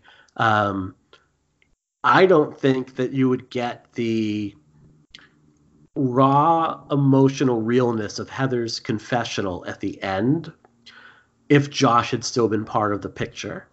I think that having those two days without him there and without her and Michael don't snipe. Her and Michael really try to work with one another and comfort one another. There's that moment where the camera just shows them with their arms around one another and it's not sexual, which is another thing I think this film gets should get credit for. Oh yes. There's no Yes. sexualization of Heather. There's no sexual tension. There's no like we're going to fight over this woman at all. It's they all interact as peers with one another. Um, and I think that if Josh had still been part of the picture, you may not have gotten that realness, that kind of raw emotion from Heather at the end. Because I would have been like, fuck this dude. Let him, Well- whatever happens, happens.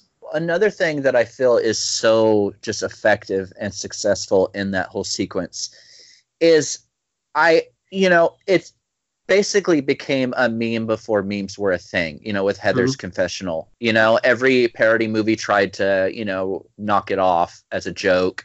You know, there's TV shows that were kind of like Mhm. poking fun at her confessional thing. But what that moment is to me is the realization because Josh has been gone for a couple days, the realization of this is the moment where I realize that not only can something really happen to us, but that something is going to happen to Yeah. us.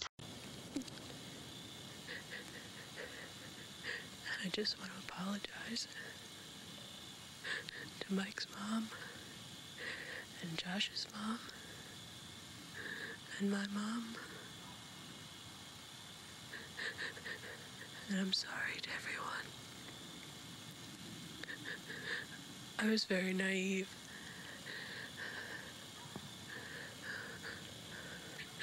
I am so, so sorry for everything that has happened. Because, in spite of what Mike says now, it is my fault. Because it was my project. And I insisted. I insisted on everything. I insisted that we weren't lost. I insisted that we keep going. I insisted that we walk south. Everything had to be my way. And this is where we've ended up. And it's all because of me that we're here now. Hungry and cold and hunted.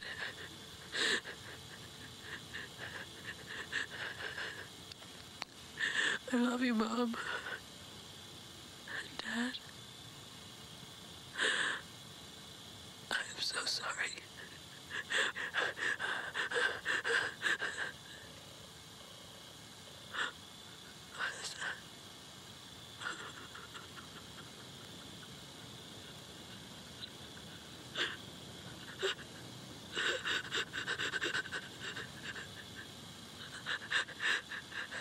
I'm scared to close my eyes. I'm scared to open them.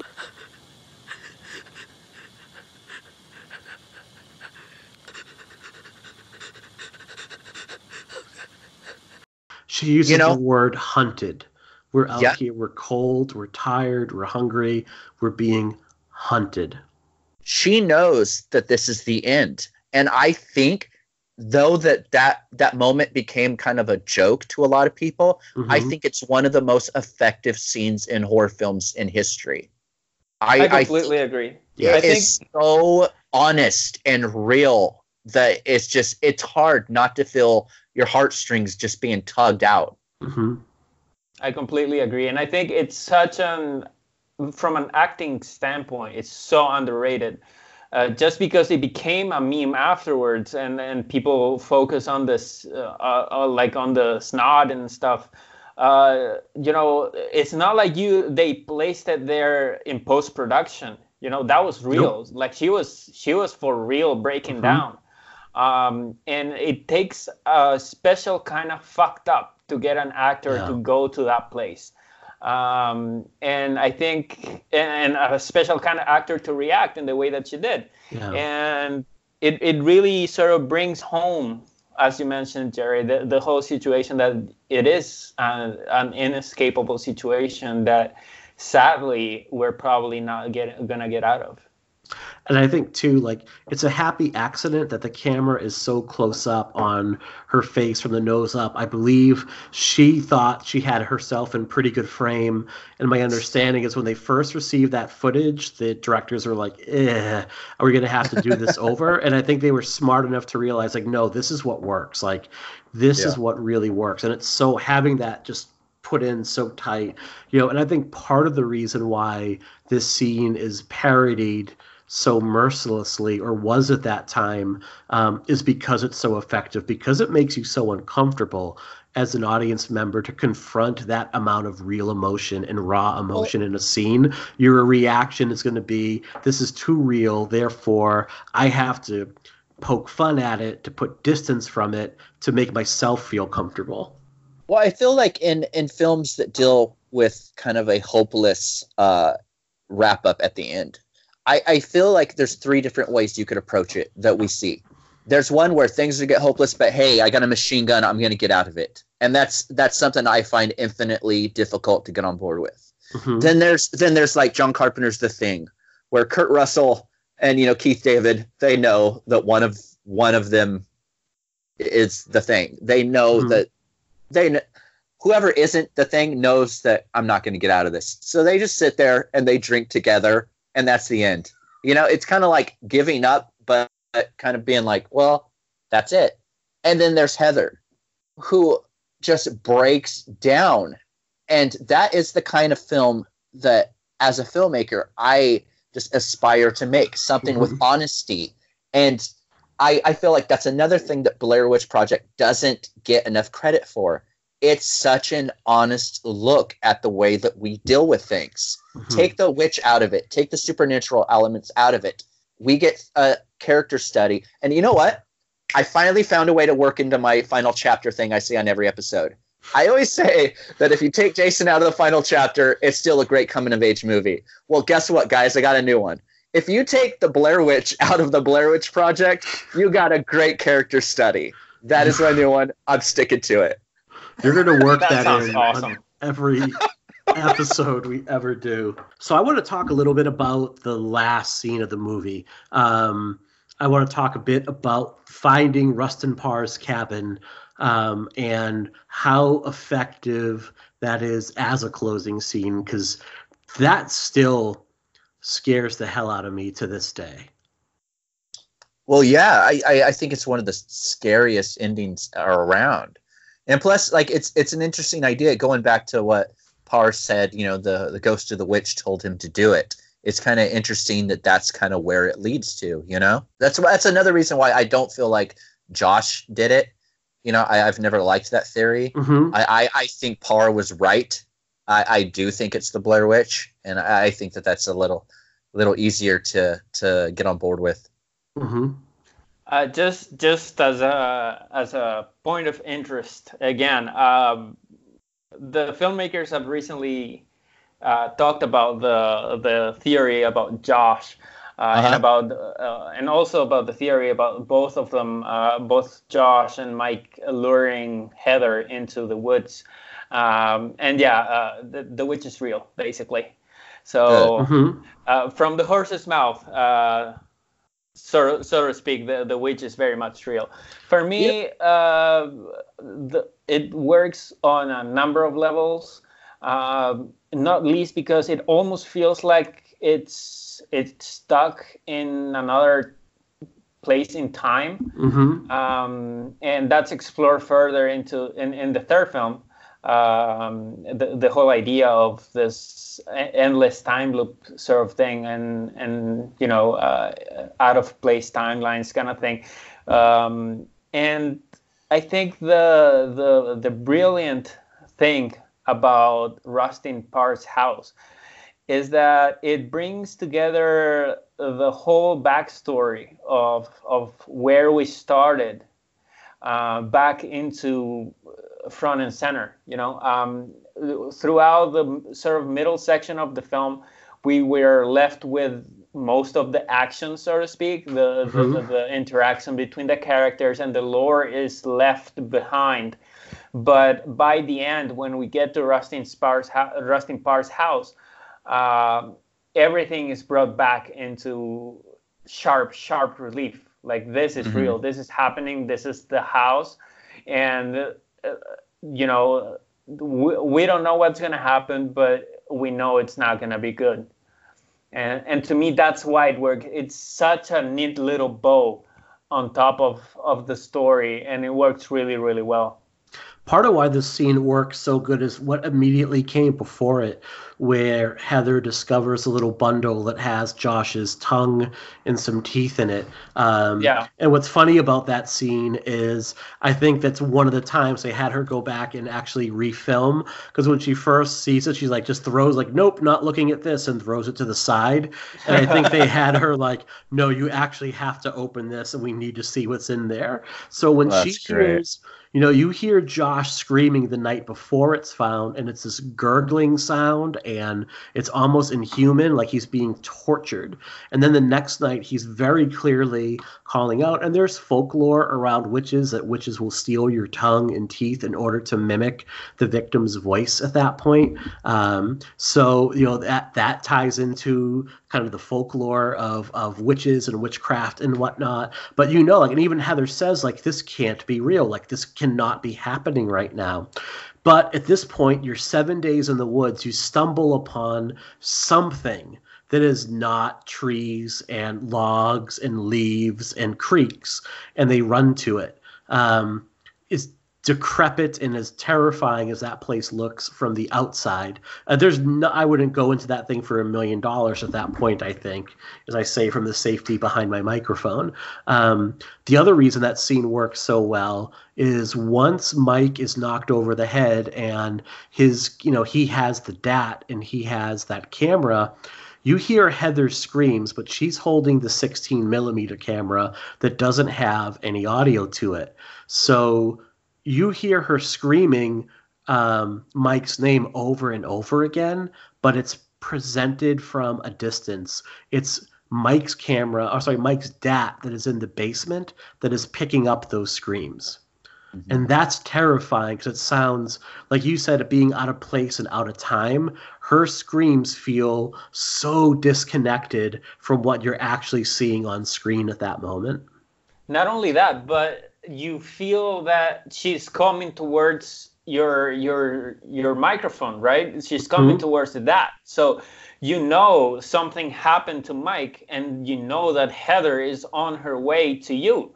Mhm. So it's absolutely terrifying because you are you want to say Heather stop, you know don't come any any nearer and yet inevitably she comes she comes she comes and then we have the the famous scene where where the camera is Mhm. dropped um, just as, as, as a little fun fact uh, you know i love what i love those um, when you were mentioning that you wouldn't go into the house uh, actually when when ben rock uh, it, it seems like i'm sponsored by ben rock but i swear Mhm. i'm not um, uh, he was the one who who who got the children to paint the the house and he, he Mhm. prepared the house for for filming and he said that uh, there were a couple of days where he had to stay there uh, at night not not overnight but to, to work at night and he was like properly terrified of stay of, of being in that place and that, that it was really really scary and uh, and it had a real vibe to it so uh, j- just thought I would throw that out there that you were not Mhm. alone. Even the makers of the film did not feel all that great Yeah. about the location. No, thank Well- you. well, not even- that. Well, even though that he knew that it was fake because he created the mythology, I could, you know, as as a as an artist or a writer, when you create something, it kind of becomes real to you in a way. You know, so so being out there at night, knowing this whole mythology that yeah, he created it at the same time, it, you know, it's a reference in his own head. Like I can't imagine doing that. Like I, you know, if I would, if I were asked to do that, I would have been like, well, you know, guys, good luck on your movie. It was nice knowing you. I'm out. Yeah, I'm out like at this point. no. And then you have this moment of Heather discovering um, Mike standing in the corner. And if you've been paying attention, your mind immediately goes, oh shit, that's just like those kids from earlier in the movie. And that guy was killing them, and one was standing in the corner. And as you're processing that, she something happens to her. She's hit, she's struck, she falls down. The camera hits the ground, and it has that perfect judder uh, where it's just going out of focus and it's like the frames are just kind of like popping in and out at that point and then it ends and it's just so rewarding of an ending. Um, it's absolutely perfect. Marcos why don't you speak a little bit about some of the endings that were refilmed for the movie when artisan picked it up and wanted to see it reshot?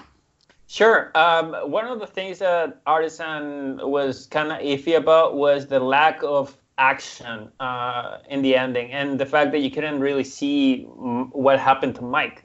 So um, a couple of the endings feature Mike more prominently. There was one where he's tied to the huge uh, stick figure that they made. Like a, there was one that was like eight feet tall or something, and uh, basically they tied him to it. And when Heather comes into the basement, he's tied there and he's looking straight at her and Mhm. stuff like that. But it didn't. At, in the end, I mean, they they filmed it obviously after they they got bought at Sundance.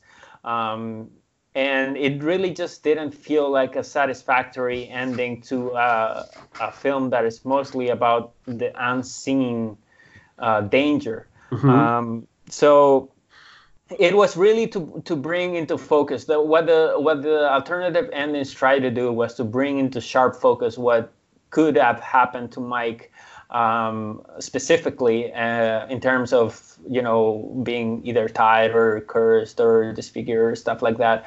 Uh, however, none of them ended up on the film, and uh, Artisan decided to keep the original ending. Yeah, and uh, you can watch the alternate endings on the um, Blair Witch uh, Special Edition DVD or Blu-ray, and they don't work nearly as effectively. There, the the idea, like the one of like Mike being tied to the stick figure and kind of floating out there, it looks really goofy. Like when you actually see it in action, it's Yeah. almost it's almost comical at that point. Um, yeah. I think the idea, because the idea of just like finding someone, like if you want to freak somebody out, go, if you're ever in a basement, just go stand in a corner and don't move. That's going to freak people out. And I think it's because of this. Like, it's just like, it's creepy and unnerving because it's Mhm. such an unnatural thing to do Yeah. Yeah. and I think that's what adds to the the I think the scariness of of the Blair Witch Project overall. Um, all right, so Marcos, I know you're a little pressed for time. Yes, so, a, a little bit, not that much. Like I, I got another five minutes for you guys, just because Okay. I love you guys. Okay, so why don't we talk a little bit uh, where would you like to go? I wanted to talk a little bit about how this movie was marketed a bit. Um, let's talk about Sundance if we can.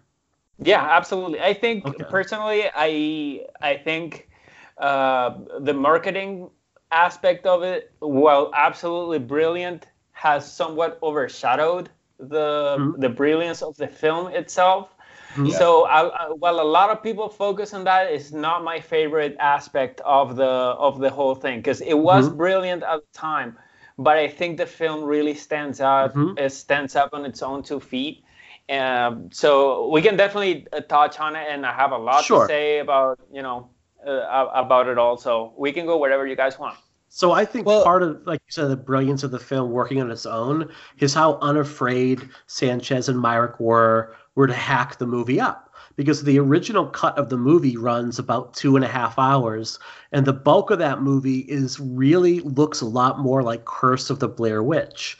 And the last 30 or 40 minutes of the movie ends up being them lost in the woods. You end up getting the inverse of this, where 20 minutes is out of the woods uh, and it's all documentary. And the last hour of, is of them is just walking into the woods at that point. So they have a lot of courage to take their original vision for the movie and say, "Nope, that's not working. Let's actually just stitch together 85 minutes of pure terror." And I think that's why I'm so interested in in you talking about the the last broadcast as maybe Hmm. as a, a, catalyst for for the cut Mhm. because it really was a pivotal moment in the history of this film that they decided to cut out cut out the the the stuff that ended up like the phase two stuff that ended up on on the curse of the blair witch and decided Mhm. to stick with the with the phase one into the woods footage um, because that really sets the film apart and as much as i love hybrid storytelling Mhm. I think it really works best as as it is, and I think they realize that. And I think uh, you oh, first. no, no, Jared. No, you I was first, just going to say that I, I think that that is one of the best things about the movie. Uh, I think if it was reversed, you know, the way that it was originally intended, I don't think it would have worked as well. I think a big reason for me that it works so well is that it sets up this mythology for the first, you know, 15, 20 minutes. And then you get to live out the experience of being afraid, being injected into Mhm. that mythology and stuff. Whereas, you know, if if it the most of it was getting you into knowing the mythology and then kind of putting you in the woods for a little bit, I don't think it would have been as frightening. I think it's very frightening, you know, like I said, getting a little glimpse of the past, but then you get to go through it with the characters. I completely agree. It's kind of like being in a roller coaster. Like you stand in line for a little bit, and then you have sheer terror firsthand. Um, so it, it's kind of that way. You you set up the story, and then you jump into the cart, and away you go. Mhm. Yeah.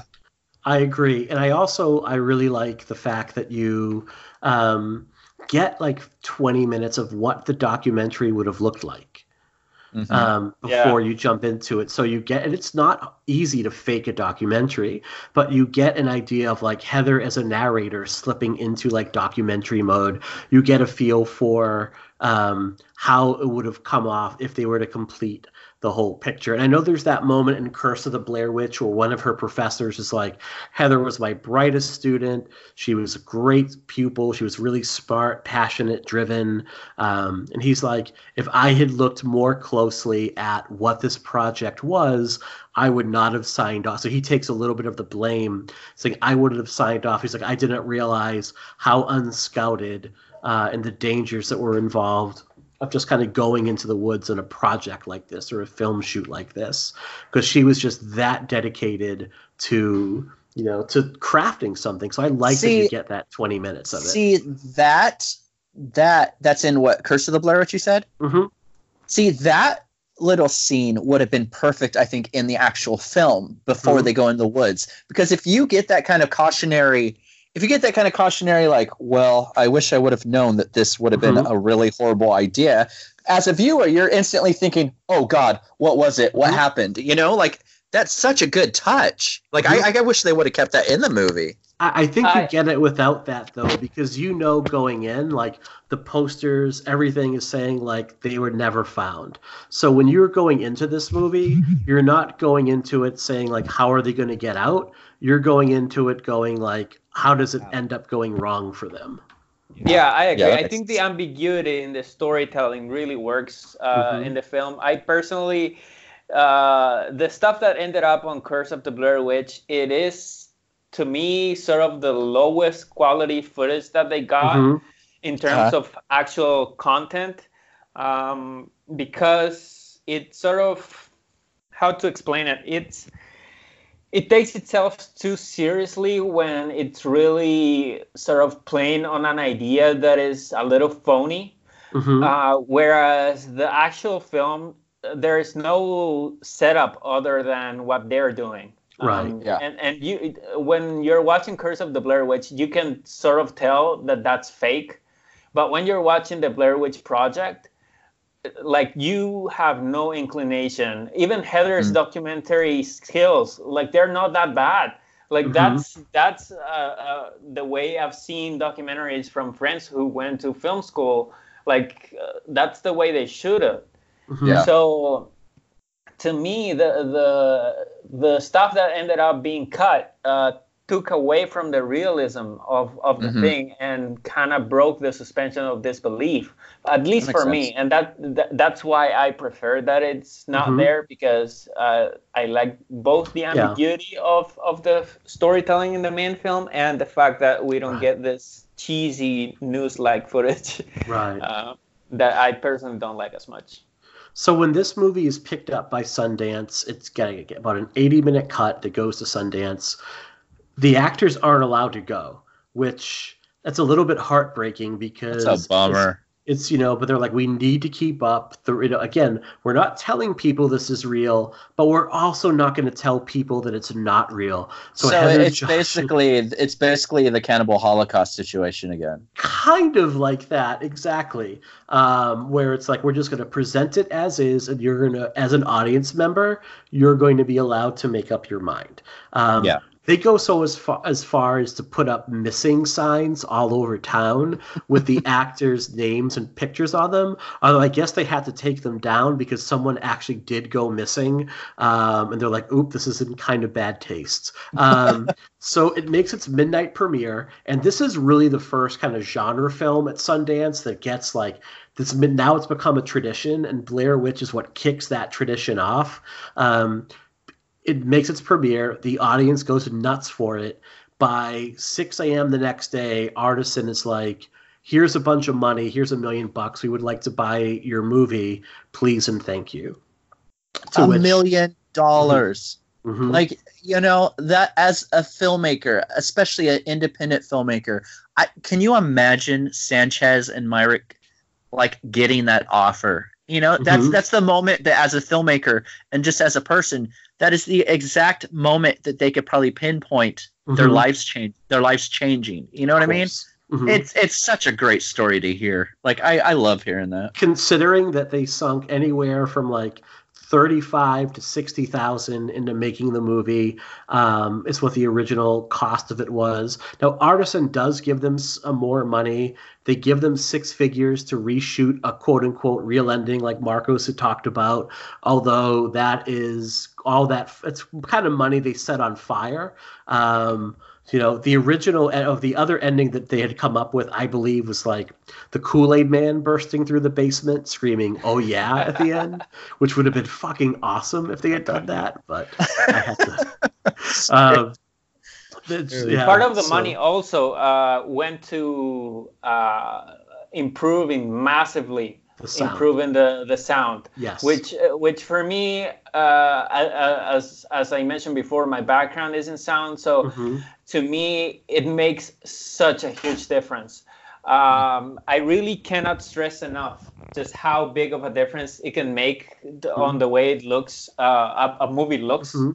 Uh, when the sound is right. And like you mentioned, this this realism of of having the dad in the basement and Heather approaching, that's like that's what that sets up the the the final scene.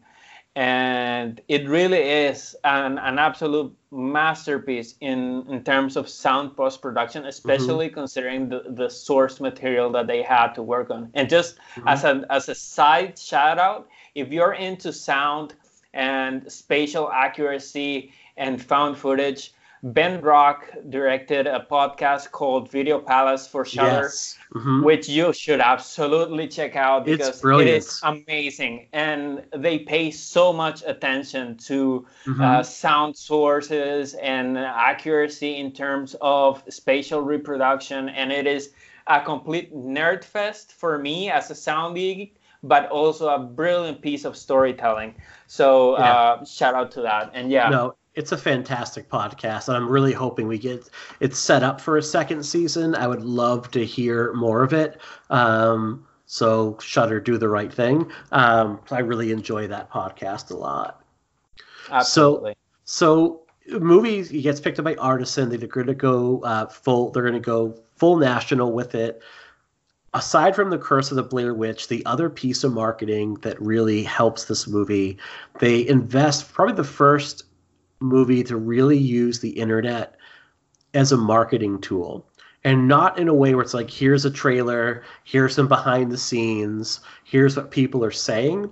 It's here is all the mythology of the movie um, laid bare um, and you can it's primitive by today's standards but it includes video clips. It has a timeline of myth- the mythology.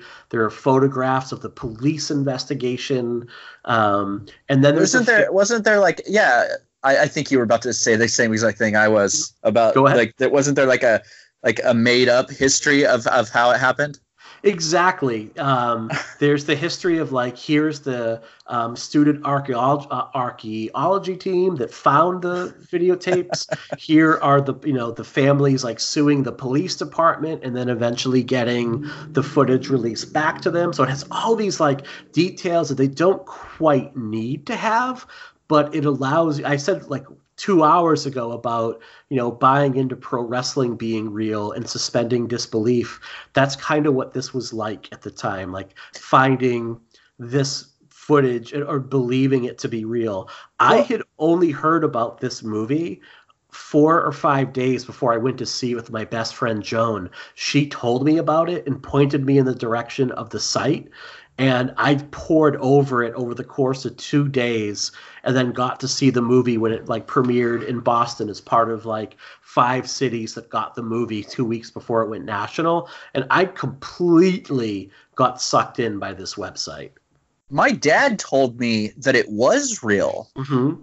That's the reason that I went to see it. Mm-hmm. I was 18. I was 18 when it came out when it went wide and I hadn't heard a single thing about it before that, other than my dad picked me up from, I think I went to the mall or something, mm-hmm. telling me that he heard on the news or something, people talking about this movie, that it was real about these people that went missing looking for a witch. Yeah. And like, that's all it took for me to just hit the ground running. I looked up mm-hmm. the website and everything else. And it, it kind of goes back to what Marcos was saying.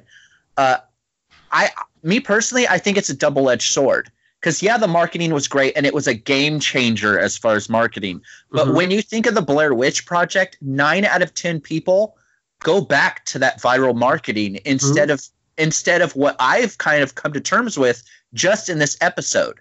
I liked the movie before we started this episode. Mm-hmm. By this point, a couple hours into our conversation, I've realized it's one of the best films of all time. It's one of my top three horror movies of all time, along with American no, just, Werewolf and yeah. the Thing like talking about it, every single element, I've realized that I feel like it's one of the best movies of all time. Mm-hmm. And I think that maybe that isn't what the focus is. It's kind of like what Marco said, you know, like the focus is mostly on like the marketing and stuff, and it kind of takes away from the effect of the actual film. Mm-hmm. So I mean, just, it's it's good. Just as a, as a side uh, note, sorry sorry to interrupt just as no, a no, side no. note shout out to daniel karcher who designed the website and maintains it to this day mm-hmm. uh, you can still access the website and it's regularly updated actually for like accuracy and some other stuff um, and there are two sites like the one that originally launched and then there's another site that launched a little bit later and both mm-hmm. sites are live to this day mm. and you can still read all of this crap like you can read for days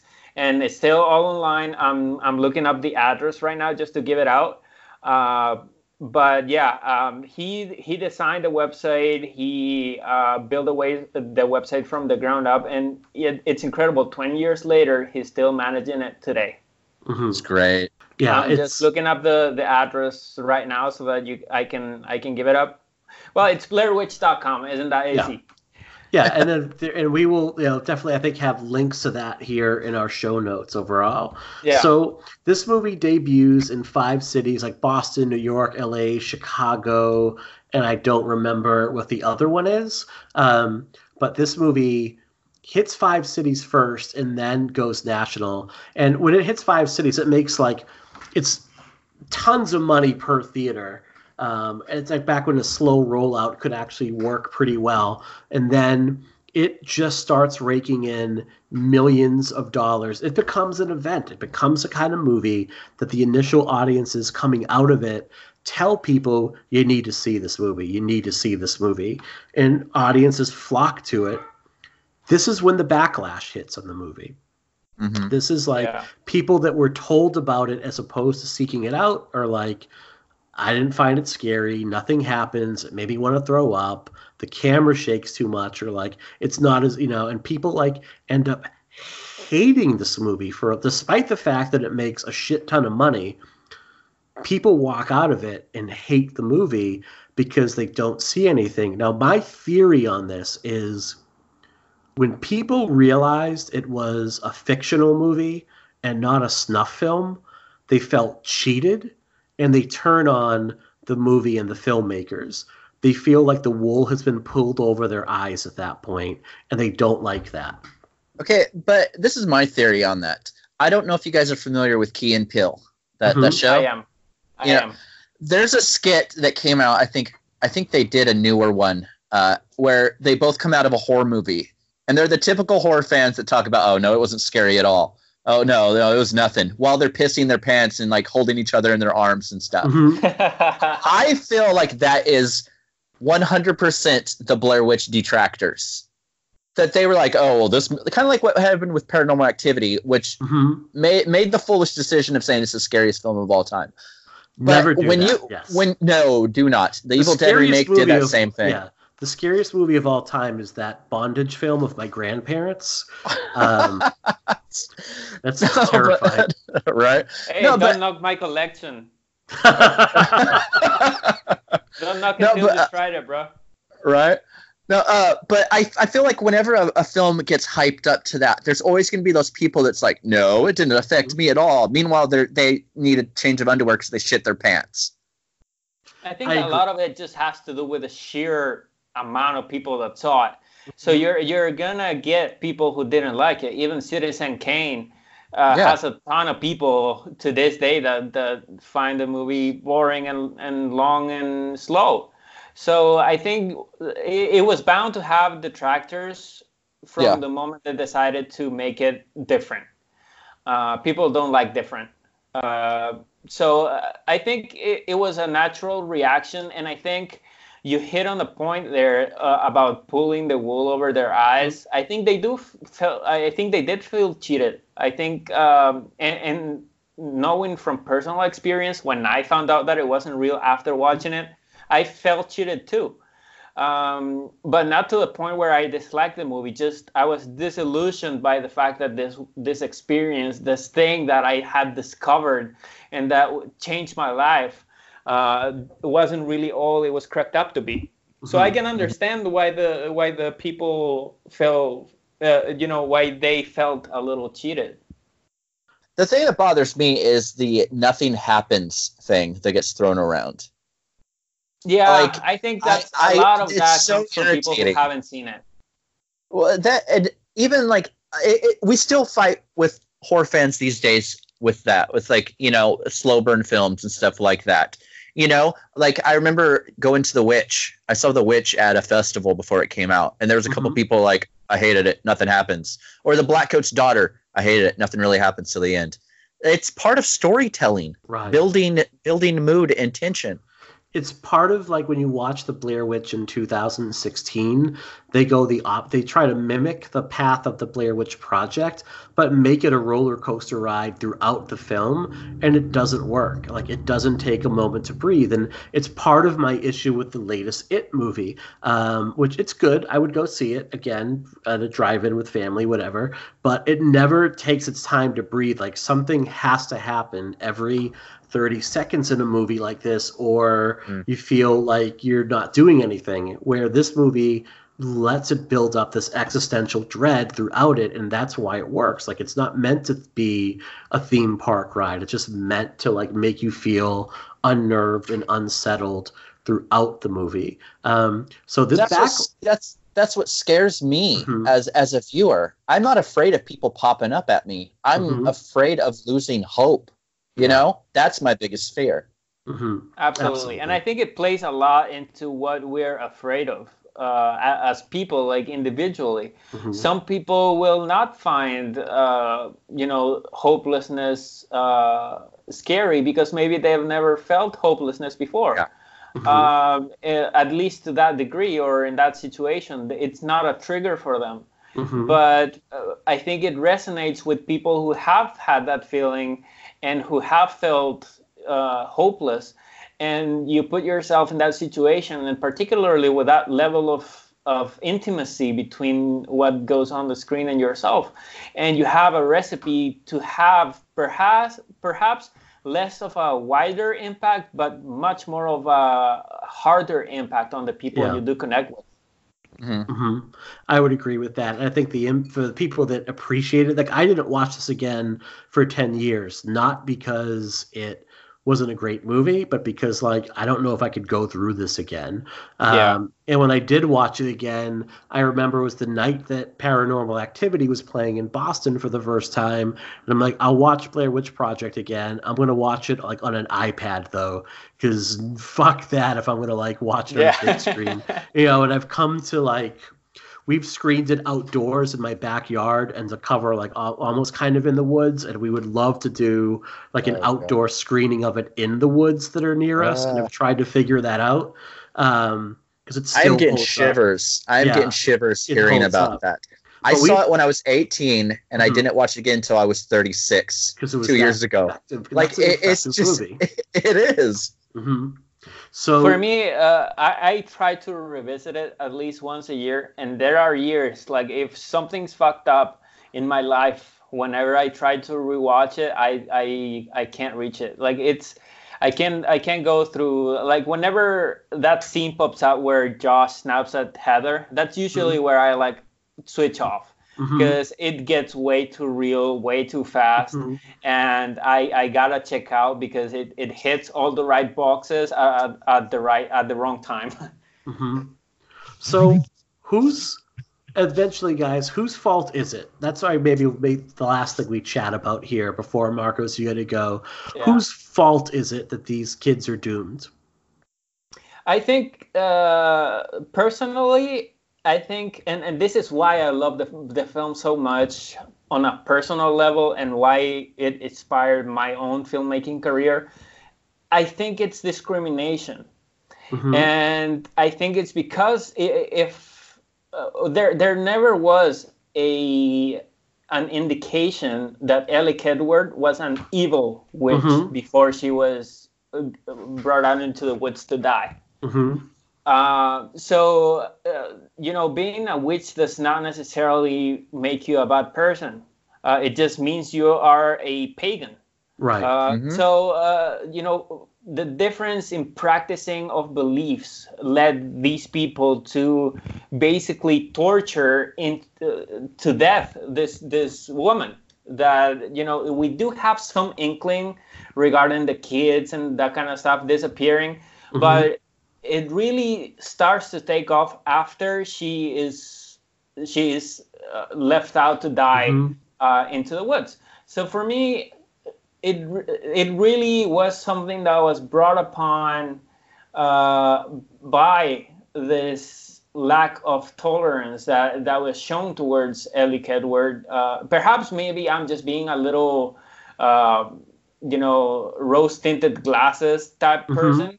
But I do think that uh, it it goes all the way back to Elly Kedward and the reasoning why she was left to die.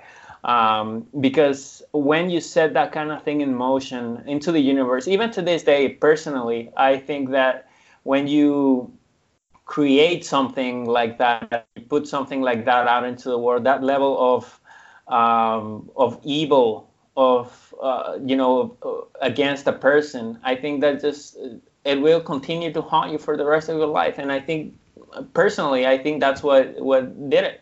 Um, just Mhm. lack, you know, uh, a tolerance maybe. So you're buying into they were doomed from the moment they stepped in because the ground had gone sour by that point due to the yeah, uh, yeah uh, well the the thing is that they were not really all that respectful about the events from Mhm. the get-go uh, so to me that that plays a lot into the the the folklore of the story as well Mhm. uh, you got to remember that uh, the story of Elly Kedward relies heavily on uh, people doing wrong by her and Mhm. those that she uh, is able to manipulate. Um, and I think those are two things that uh, that happen with with uh, Josh, Michael, and Heather. You have people who are not very respectful of Mm. of the story, and you have people who are easily manipulated. Mhm. And I think that's a very dangerous combination, uh, which or not. I think that's a good point. I think to me, it's the moment that Josh knocks over the cairn is what seals it for them, and it may have already been sealed before that. But I think that when they come upon those three piles of rocks and Josh, like they're filming it and Josh knocks it over, I think that's the moment where their fate fates are sealed at that point. Um, I know that there's a moment where Heather takes, quote unquote, takes responsibility for what goes on and says, "This is all my fault. It was my movie. It was my project." But I can't blame her. I think she approaches it with the most amount of respect of the three Well, of them. At the same time, though, uh, I mean, I'm not placing the blame on Heather because Mhm. I don't think it's her fault. I do think that they were doomed from the get go. Mhm. But I think a big reason why she says it was it was her fault is because she kind of duped them. Yes, it's you a good know, point. she she did manipulate Josh and uh, uh, Yeah. uh, Michael. Mm-hmm. You know, Yeah. she said she said that she scouted the whole area. Right. She said that everybody knew this. It was a lie from the get go. Right. You know. Well, she never says that she scouted it. She said it was a scouted trip. But she But- never but- says I am the one that she implies that she scouted it, but we know that that's not a fact. Like she's never Well, it's been there almost like before. it's almost like word games. Like like Mhm. my kids my kids do that. I hear Mhm. I hear one of my kids like you know hit my other kid, and I'll see what happened. Uh, well, they did that. It's like Mhm. no responsibility. You know. right. like- Good point. like I, I think like I do think that they were screwed right from the beginning because once you Mhm. step foot on that land, and I think there Mhm. is the evil uh, in it, but there's also that spirit of vengeance. You know, Yes. I, I think I think that there's multiple Mhm. spirits involved in the in the whole thing. I'm I'm very Mhm. much a believer in that stuff in real life. You know, like very like I think that they had no right doing that. They had Right. no right going on that land to, with their own selfish agendas, you know, and they were disrespectful towards it. So I I, Mhm. I think I, I think it's a combination of like it's everybody's fault to be honest. Mhm. And it's interesting because you know Heather would go on to say because she's treated very unfairly, I think, in the movie by the characters, and also once the movie is released, like I think she gives such an incredible performance in this. It's so real, so honest, and I think that's what scares a lot of people because it's just this raw nerve that's hit. And you can say that she can be a bit much at times um, throughout some of the movie. Um, she can get defensive really easily at points, or not maybe be sometimes respectful of Mike and Josh. But at the same time, like when they're trapped in this situation, she's the one that keeps it better together than any of them. Like she's the one that I think has the calmest head of the three of them. And she would go on to say, like, you know, her mother would get either letters saying i'm sorry that your daughter is dead which is like nope she's an actress or she deserved what she got in that movie which is really fucked up when you think about it um, and she said about her career and playing the part in this role like you know telling people that i was dead for like nine months before the movie came out did not do any favors for my career Well, not at all, because if a film comes out and it's a hit, that's usually Mhm. when you strike. You know, that's usually when you try to get opportunities for your next job. Mhm. You know, I think kind of having to be non-existent for the sake Mhm. of marketing. You know, by the time that everybody had seen Blair Witch, like it was kind of an old thing Mhm. to them. You know, who cares about the people that were in it? I think there's an inherent misogyny too, where I think that if you were to switch the roles of Heather and Josh, and this was Josh's project, that he would have been seen as like a leader and keeping it together, and like they should have fallen in line behind him, and everyone would have been fine.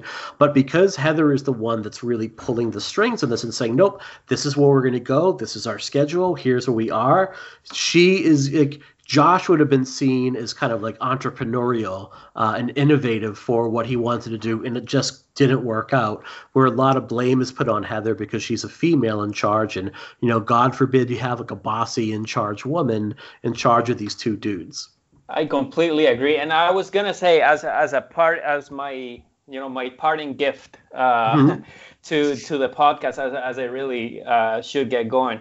Um, you gotta take into consideration the societal context of the film.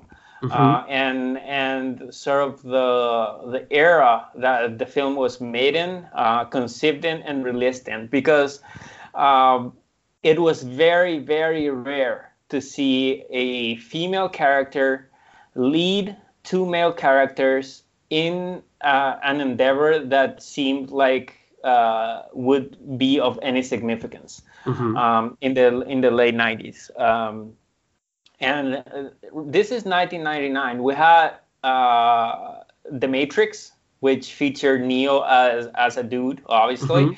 Uh, we have Fight Club, which it's another conversation entirely, and it it really is representative of a society that looks down upon uh, female leaders. Mhm. Um, so I think a lot of the blame that was put on Heather for leading, supposedly leading the, the group astray, comes from the fact that she was a female in power. And uh, it, part of me re- does wonder, like you mentioned, whether the the criticism would have been the same if it had been uh, Josh or Michael who were the leads of the project. And you know, it all it all comes down to this uh, idea that I have. Maybe I'm I'm projecting a little bit onto the film, but the fact that it deals with discrimination and tropes in a very interesting way, uh, both on Elly Kedward's part and on Heather's part, because I think both are Indian women who are judged uh, uh, in large part because of who they are rather than what they do. And uh, I think that's, uh, uh, at least for me, one of the impactful things about the film and one of the things that uh, I like about it the most. Excellent, excellent, Marcos. I that, know guys, you yeah, have to I- bounce. I do have to bounce like a like a tennis ball. I'm bouncing like a tennis ball. Marcos, where can people find you online, and what are you working on? What do you want to promote? Uh, well, uh, you can find me on any social media at Marcos Codas. Um, I'm on Facebook, Instagram, and Twitter with the same handle. Uh, I got early on all of those trains, so I got my own name Mhm. as my handle, which is quite nice. Um, and right now, I'm working on finishing the comic book prequel to my horror film Kurusu Serapio, which deals with uh, discrimination and witchcraft, uh, funnily enough. Uh, so I'm working on the comic book prequel right now, which is sort of the origin story of how the witch acquired her powers, Mhm. uh, despite uh, her unwillingness to take part in the grand scheme of things. So uh, you can look forward to that. Just follow me on Twitter, and I'll be sure to send you guys out um, something to look forward to. Thank you All for right, being thanks so lot, man. generous with your time, man, and you have a great night. Uh, we're in the middle, so Marco's at to sign off, but we're gonna just do a little bit more here, just because again, You know, this is in- like in this this is spirit- my Halloween, is Friday the Thirteenth. In the spirit of making uh, comparisons to two things that would never be compared, with the kind of train of thought that all of us were on, where if the tables were turned, you know, and it was a Mel and Heather's part, it would have been Mhm. accepted. Listeners out there, I know this is a weird recommendation, but I would very much recommend picking up the new Taylor Swift album okay. because there is a song on there that addresses exactly what we're talking about. And I'm not even saying that as a jokey way. There's a song called The Man. And you know what? Like, I think it's a very important song to listen to. So, listeners, go do that. So, okay, I back think- to Blair Witch. I think you see it still with toxic fandom now. I mean, look at all Yeah. the shit that like Rey from Star Wars gets for doing Jedi shit. You know, and like like Captain get- Marvel. hmm Like, why doesn't know- she smile? Why does she not? Why is she like? Why are you asking Captain? Mar- No one asked Batman to smile. No one asked the Punisher That- to smile. even more than the smile thing, which is infuriating on itself. But like, my daughter finally has a superhero that she could identify with. You know, like I, I was so excited when that movie came out, and then I was reading all these things online, like, well, we're gonna boycott it because we don't need a female lead. Like, are you serious? Like, we're still, Yeah. we're still in the like the dark ages with that shit. Right. I mean, three years ago, was it 2016 that the Ghostbusters Oh, um, reboot came out, and you have these people like, this is ruining my childhood. It's like, no, man, being a shithead adult is what's ruining your childhood. Like, Like, whether or not you like the movie. Hmm I'm not trying to get dark, but being molested ruined my childhood. Right. Fucking Ninja, Ninja Turtles, uh, you know, the, Ninja Turtles with William Fichtner didn't ruin my fucking childhood. Right. Like if anyone says that, like that's the quickest way to get a knuckle sandwich. Exactly. You yeah, know, it's just a the, the- original, the original source material is still there. You know what I mean? Like, Mhm. I'm sorry, like I might be in the minority, but fuck you guys. Ghostbusters was fun. I love it. I think that's, I- you know, Dude, a hilarious movie. movie. I loved that movie. Like it is light years better than Ghostbusters 2. Yeah, absolutely is. So that was a little side rant there um, that we both had, but I just like I really do feel that a lot of the a lot of the maliciousness that sometimes this movie gets comes from in part people feeling like the wool was pulled over their eyes a bit because something like this and it's not the first quote unquote found footage movie but you know cannibal holocaust at the, in 1999 you had a small subgroup of people that would have actively sought that movie out and been aware of that movie. It you know Well, was not It's kind of like uh, it's kind of like the film buffs that get super pissed when you mention like Halloween or Black Mm-hmm. You know, yes, Peeping Tom did it first. I, you know, I, I, I'm a huge fan of Peeping Tom, but what Halloween did and what Black Christmas did to a lesser extent, business wise, brought that thing that Peeping Tom had already done, but did it in a way that brought it to audiences. yeah Blair Witch wasn't the first found footage movie, but it was the first found footage movie that pulled in that much money and brought the technique Mhm. and the style of found footage into the masses in a way that opened the door for so many other filmmakers. Exactly. No, that's exactly true. So here's my question, and maybe this will be the last thing we talk about, maybe not, who knows. Um, how much credit should the Blair Witch get for the proliferation of found footage horror movies? I think it's a fairer point to say that paranormal activity is the jumping point for so many of these movies getting made. Even though Blair Witch Projects makes $248 million worldwide, and that's in 1999 dollars, so it would be even more nowadays. It's not the number one genre film of the year. Uh, a little movie called The Sixth Sense comes out right around the time of the Blair Witch Project, and that makes even more money, and that launches the career of M. Night Shyamalan. Um, and it's a crowd pleasing movie. It's something I didn't see until af- well after it came out on DVD, but I think it's something that was more pal- palatable for like a mainstream audience, more of what Mhm. they're used to. And the twist in that movie was, you know, fun and spooky and surprising, but it didn't fuck with your expectations and fuck with your head like Blair Witch Project did. I hmm. almost think that like found footage was shied away from for a good six or seven, eight years because of the criticisms that this movie Yeah. received. what I I feel like this. I think the Blair Witch Project is one of the best horror films around, and the the idea of found footage it was groundbreaking in that. But kind of like what you said, it, people did shy away, and I do feel like Paranormal Activity. I'm not saying it's a better movie than Blair Witch because it is not in any way. But with that being said, I think Paranormal Activity and the success of that did make found footage a thing. You know what I mean? Like Blair Witch did it before that and did it amazingly well. Mhm. But it, it was paranormal activity that was just like, wow, this made all this money. Let's all make found footage movies for Mhm. a long time. I Yeah. feel like that was the one that started it. I, I think so too, because I think by that point, digital filming digitally had gotten cheap enough and easy enough where you could do it, and Paranormal Activity. What th- so when you look at the sequels to both movies, and I love Paranormal Activity, uh, I think it still works. It's still really It's scary. As we were recording this, I went on to Amazon. I'm like, oh yeah, they're going to release all six movies on Blu-ray for 20 bucks in a week. I need to jump on that before it goes up 10 bucks in price. Um, so that's you know what I was kind of doing in between recording here a little bit. Even though I don't love the other movies quite as much, I think the third one is great. Second one is eh. I think what they did that was smart.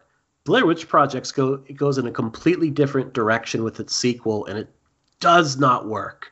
Um, Oh. I've you know people that I respect have written about this movie and say you know it's really good for what it is and like this is why it's not good. It's not good because it's not good. Um, and then what they do is they take what audiences went to see Blair Witch Project for and completely removed it and did something different. Where Paranormal Activity 2 take oh this is what audience liked about our movie? Well we're just going to do more of that in the sequel. We're going to amplify what we do uh, people liked about the first one and Well- we're going to collect all that money please and like the people that run blumhouse are no dummies. No, Jason's extremely smart business wise. But I think what Book of Shadows did, and I, I think the biggest fuck up when it comes to that movie, and I, I, I am using fuck up in an angry way because, Mhm. dude, how, how you feel about Mandy, I'm right there with you when it comes to Book Mhm. of Shadows. Uh, I think what it does, and it's the biggest slap to the face, is it gives a middle finger to everything that works about the first film. yeah I Mhm. think having one of the characters actually say, "Oh, I saw the Blair Witch Project. I love that movie," or some shit like that. Mhm. It's like, are you serious? Mhm. Like the first film exists as a movie and the second movie, and it's just like, I I've never there's there are very few movies in my entire life that I've walked out of. I I could count all of them on one hand. Uh, Jurassic Park, the second one, I walked Mhm. out of that. I walked out of uh, the Lake House with Keanu Reeves. I don't know why the fuck I was in the theater to see that. Uh, you know, I walked out of Book of Shadows, and recently I almost walked out of uh, 47 meters down Uncaged. okay You know, those are the only movies in my mm-hmm. entire life that I've either said, you know what, fuck this, or wanted to.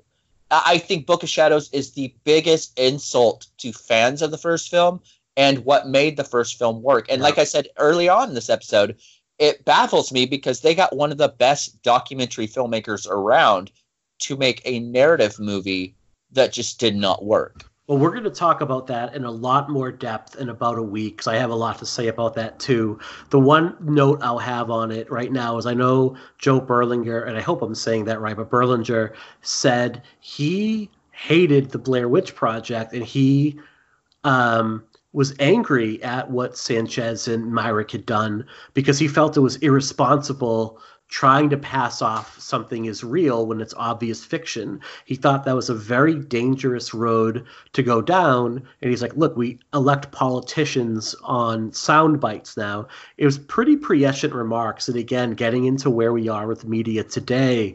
But I think that that's a cop out in terms of, to me what Sanchez and Myrick do is just another form of storytelling that can be Berlinger used. said that the Blair Witch Project was irresponsible filmmaking. Yes. I and then he goes on to it. make one of the biggest shit shows in history. Right. Just a bad Oh movie, but God. not an I am throwing Paradise Lost out my fucking window right now. No, I'm I, I would not do that. Yeah, I would not. no, I love it. I love it. Um, free the Memphis Three. Um, but it's um, it to me he and it- it's another case. We'll talk more about it. He didn't want to make the movie, and Artisan kept bugging him. Meanwhile, Sanchez and Myrick had their ideas for the movie. Um, they wanted to go back and tell the story of Rustin Parr in more detail.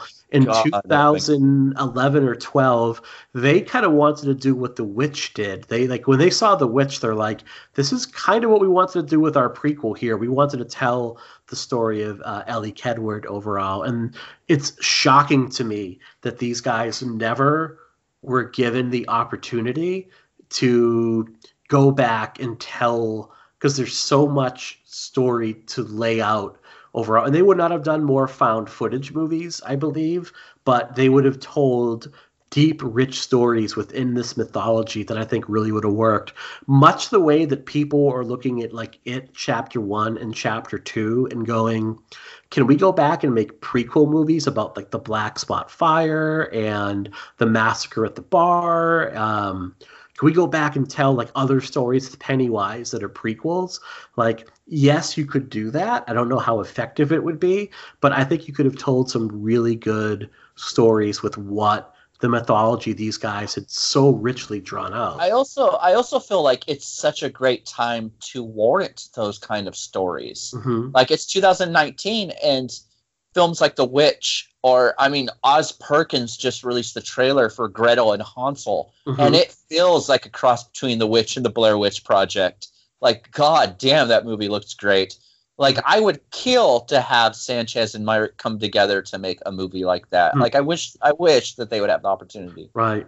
And it's going to be interesting when we talk about the 2016 movie um, because they were they really wanted they really wanted to make another one right around that time and I think they have some pretty interesting lightly critical and interesting things to say about what um, Simon Barrett and Adam Wingard actually uh, created. And I know that when you watch, I don't know, if, have you ever watched the or listened to the commentary for the 2016 Blair Witch? I haven't. I've It- only seen it once. it hurts to listen to that because they recorded it about two or three weeks after the movie came out Oh, and no. underperformed. And they basically are like, Hi, we're the guys that killed any potential for this franchise. Or, Hi, if you're listening to this right now, you probably saw Sully in theaters instead. And you can tell Simon Barrett in particular felt this deep hurt. I think they really loved, unlike Berlinger, who Berlinger, who like didn't have any affection for this movie, those two had a lot of affection for the Yeah. original Blair Witch Project, and I think it shows in their movie, um, which I think is flawed but good. And I think Yeah. it deserves better than its reputation. And you can tell how much they were hurt. And I don't think they've worked together as filmmakers since, which is a bummer. No, no, they haven't. I mean, Wingard went off to do Death Note, and now he's doing uh the Godzilla Kong King Kong. Godzilla. Yep. Yeah, Which- yeah. I'm on board for that. Oh, So- dude, I am so into that that new reboot of that franchise. All right. So who do we have coming up? Like we have a couple before we even get to Book of Shadows, we have a couple more episodes planned just on the Blair Witch Project and the last broadcast. We're actually going to just cover the last broadcast. Um, yeah, we're gonna do a whole like ten part series just on the last broadcast. No, I'm just joking. okay, Uh, no, what we what we have planned, uh, we have two side episodes. Uh, can, have we announced this already? Can We we? have not, so let's do it because let's let's Uh, okay. let's, let's let's put our dicks out there right now. This might blow up in our face, but You know, it blows up my face every time I put my dick out and, there. and by the way, like if if if this doesn't happen, I'm blaming you, Kane Hodder. So oh, you fucker! No, I'm just joking. coming Okay, at you. So, two episodes coming up before we even get to Book of Shadows. We have Ben Rock, who uh, you know, Marcos Codas, biggest Yeah. fan club ever. He's Dude, the I love it. He's the architect behind a lot of the mythology. He Yes. um, culled together a lot of we. The reason we didn't go super deep into the Curse of the Blair Witch and the Burkittsville Seven, because I think we're going to end up doing that uh, with him, and we speak with him later this week, uh, and how you know how he shaped those and how he you know enhanced, I think, the overall film experience. And who else do we have? And we have Eduardo fucking Sanchez. Co-director The- of the Blair one Witch of the directors of the Blair Witch Project, one of the most influential horror films of all time. I Mm-hmm. I am so just ecstatic. I'm so anxious for that episode. Like it cannot come soon enough. So I'm hoping we can because like uh, you know, and what's great is I get the impression like some people get kind of tired of talking about you know what they're most known for. Um, it kind of becomes like, well, I've said everything I have to say about it already, and you know the work just speaks for itself. It's like one of the biggest disappointments I've ever had in my life was interviewing Ian MacKaye from Fugazi. Um, a band that meant so much to me. And I interviewed him in like 95 for my old fanzine, and he was such a fucking curmudgeon. Um, I still about, love their about music. Fugazi or about Minor Threat Just too. about fucking everything, man. Just about everything. Just which I guess that's who he is. You know, like stupid me for not realizing that. I remember at one point we got in a yell. Oh, I yelled at him because he tried. I'm like, I always ended interviews with like, if you could take any Muppet on a date, what Muppet would it be, and where would you go?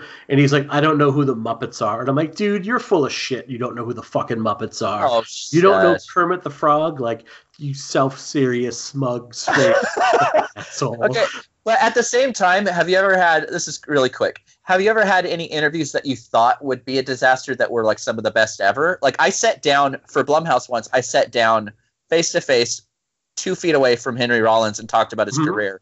And he was one of the coolest cats. Yeah. ever. Like, oh my god, I walked away from that just even a bigger fan than I already was, Yep, which is a lot. Absolutely, just the genuine, real deal. I think I interviewed Rollins at one point for my Oh. old fanzine, and he was like the real deal, super nice, Yeah. gracious, like, and he's one of my heroes growing up. So Danzig, Danzig was one of the like best conversations I've ever Mhm. had in my life, and we just talked about Simpsons at Mhm. Comic Con for ten minutes.